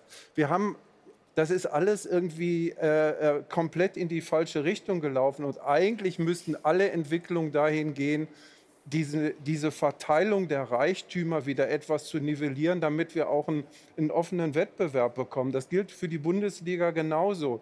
Also das, die Vorstellung, dass der erste FC Köln mal wieder deutscher Meister wird oder der VfB Stuttgart oder sowas, die ist ja inzwischen absurd geworden. Und das ist schädlich für den Wettbewerb und letztendlich auf die Dauer, glaube ich, auch schädlich für, die, ähm, für den Fußball insgesamt. Denn es ist ja so, also ich meine, wir, die wir hier sitzen, die wir alle Hardcore-Fans sind, wir gucken uns das weiter bis, zu, bis zum letzten Bis zur Tag an. Bewusstlosigkeit an. Aber so viele Leute schauen natürlich inzwischen auf den Fußball und denken, ah, die, die spielen die WM in Katar, Bayern wird immer Meister, das ist jetzt nichts, wofür ich mich sonderlich interessieren müsste. Und ich glaube, dass dass das auch äh, sozusagen am Ende sogar das, dem Geschäft äh, schädigend ist. Naja, Also aber, ich aber, aber Bayern München, Kali, du hast schon drei Minuten gehabt. Aber Bayern München ähm, hat ja in der Hinrunde jetzt vielen Vereinen die Chance gegeben, übrigens die Liga spannend zu gestalten. Jetzt hat es nur Freiburg und Union genutzt. Äh, Borussia Dortmund und Leipzig haben ja die Lücke nicht ausgenutzt. Jetzt ein bisschen zu leicht. Mich nervt das auch. Ich sympathisiere mit den Bayern, dass wir Jahr für Jahr Meister werden. Ich hätte auch gerne ein bisschen Aber das liegt, ja, das liegt ja nicht daran, dass die, die, die anderen so doof sind, sondern das liegt daran, dass sie ähm, so wirtschaftlich ein gutes Stück hinter, hinterherhängen und zum Beispiel auch leider keine Fehler mehr machen dürfen. Die Bayern können auch mal einen, großen Fehler machen, mal viel Geld für einen teuren Transfer ausgeben und der funktioniert nicht so richtig. Das können andere halt, halt nicht machen. Aber jetzt reden wir ja national, jetzt reden wir mal international. Also PSG, ich weiß nicht, wie viel die ausgegeben haben in den letzten Jahren. Haben sie einmal die Champions League gewonnen? Nein. Nein. Manchester City? Nein, Genau. noch nicht. Ja, genau. Aber vielleicht kommt das. Ja, Also das diese Überraschung, die du ja da hast, also heißt es ja nicht, wenn du Geld hast und wir investieren in Spieler wie Neymar, Mbappé und hast du nicht gesehen, Ja, aber wir- Stefan, die- und die- Messi, dass du die Garantie hast. Ich glaube sogar im Achtelfinale ist fürs PSG dieses Jahr wieder Schluss, nämlich weil sie gegen Bayern München spielen. Und dann, und dann hast du nämlich nicht die Garantie eben zu sagen, für mich persönlich gibt es nichts Spannenderes als die Champions League. Und ich muss noch mal auf einen Punkt zurückkommen, was wir vorhin hatten. Dass diese Spannung ja erst im Februar losgeht. Also ich sehe das noch mal als Fußballfan komplett anders, weil die Spannung vom ersten Spiel Spieltag in der Champions League gegeben ist. Doch. Genau und mir so fehlt, mir fehlt ein bisschen die Fantasie, mir jetzt vorzustellen, die Super League wird erstmal oben alles nivellieren und nach unten ne, für eine gerechtere Verteilung sorgen, dass also solche Vereine wie Steaua Bukarest und, und, und Roter Stern Belgrad in Zukunft wieder erfolgreich sein Die können. Champions oder League ist kein offener Wettbewerb und, äh, und Ajax Amsterdam kann es nicht mehr gewinnen. Und östlich von, von Wien gibt es überhaupt keinen großen Club mehr, der wirklich äh, Zugang hat zu, zum europäischen Wettbewerb. Und deshalb glaube ich, dass es sehr wohl äh, eine, einer Reform bedarf und dass Clubs, die sich auch international qualifizieren, die Möglichkeit haben müssen, daran zu wachsen. Und im Moment sind es immer die gleichen lokalen, äh, nationalen äh, Dauersieger. Und äh, diese Verantwortung möchte Real Also Madrid. Real hat- Madrid möchte nicht weiter Real die Champions League gewinnen. Real Madrid hat in den letzten 25 Jahren jede dritte Champions League gewonnen. Von denen, äh, das könnte auch so weitergehen. Sie machen sich nur Sorgen, dass der Motor des Fußballs die besten Spiele und Liverpool, äh, Liverpool hat das dreimal im Bernabeu gespielt in 70 Jahren, was einfach ein Unding ist. Wie ver ver verschenken wir die Möglichkeit, auch den jüngeren Generationen den attraktivsten Fußball zum Wohle der ganzen Pyramide zu präsentieren? Also ja oder Eintracht, nein? Also Eintracht Frankfurt, auch wenn da hinten ein paar Frankfurter sitzen, haben genau das bewiesen, dass sie in Anführungsstrichen sich gegen große Champions League Clubs auf ihrem internationalen Wettbewerb durchgesetzt Genau. haben. Wir sprechen gleich weiter. Kurze Unterbrechung. Sind wir zurück. Schauen wir mal kurz nach Dortmund zur Jahreshauptversammlung.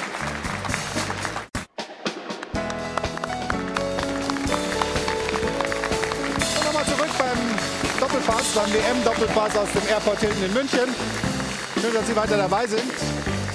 Wir haben hier lang und ausführlich über die Super League äh, gesprochen, könnten das natürlich noch weiter tun, weil es noch so viele Themen und äh, Argumente gibt. Eins muss man vielleicht auch noch sagen, das Ganze steht und fällt ja auch mit einem äh, Gerichtsverfahren, was anhängig ist beim Europäischen Gerichtshof in Luxemburg, eigentlich ein spanisches Verfahren, was dorthin vergeben wurde, ob die UEFA ihr Monopol behalten darf oder nicht. Und da gibt es Mitte Dezember dann einen ersten Zwischenbericht, Urteil dann erst im neuen Jahr. Das muss man abwarten. Wenn alles beim Alten bleibt, dann wird es für die Super League wahrscheinlich noch viel schwieriger. Aber ich habe Ihnen versprochen, wir wollen auch nach Dortmund geben. Da ist Jahreshauptversammlung beim BVB. Olli Müller ist da. Wir grüßen dich mit einem Applaus. Und wenn der verklungen ist, lieber Olli, kannst du uns vielleicht einen Kurzabriss geben? Äh, Ich weiß, Verabschiedung Reinhard Raubal. Was gab es sonst noch Wichtiges, ähm, was du da beobachten konntest?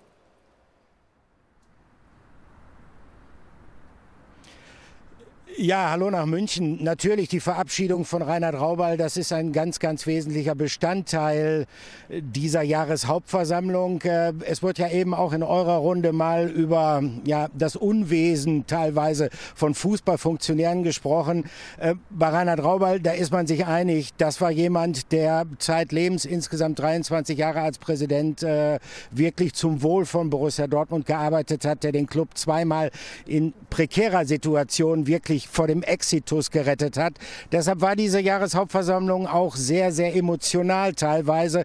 Natürlich das Thema Katar, das wird hier auch geörtert auf den Rängen. Da gab es deutliche Worte, speziell von den Mitgliedern. Manifestation der Gier. Hans-Joachim Watzke hat eben gerade gesprochen und der hat da auch Bezug drauf genommen. Er hat gesagt, wir sind uns auch der Verpflichtung bewusst, bei Sponsorenverträgen, die wir zukünftig abschließen, genau hinzuschauen. Daran wird er sich natürlich auch messen lassen müssen.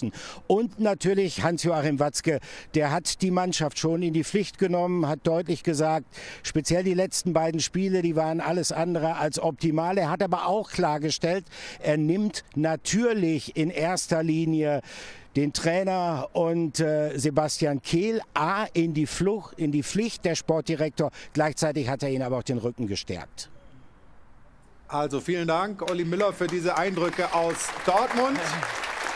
Und Jana, äh, wir haben uns ja schon ein bisschen Sendezeit geklaut bei den Kolleginnen und Kollegen vom Darts. Jetzt erzähl, was haben wir an Spenden eingenommen und wie geht's weiter?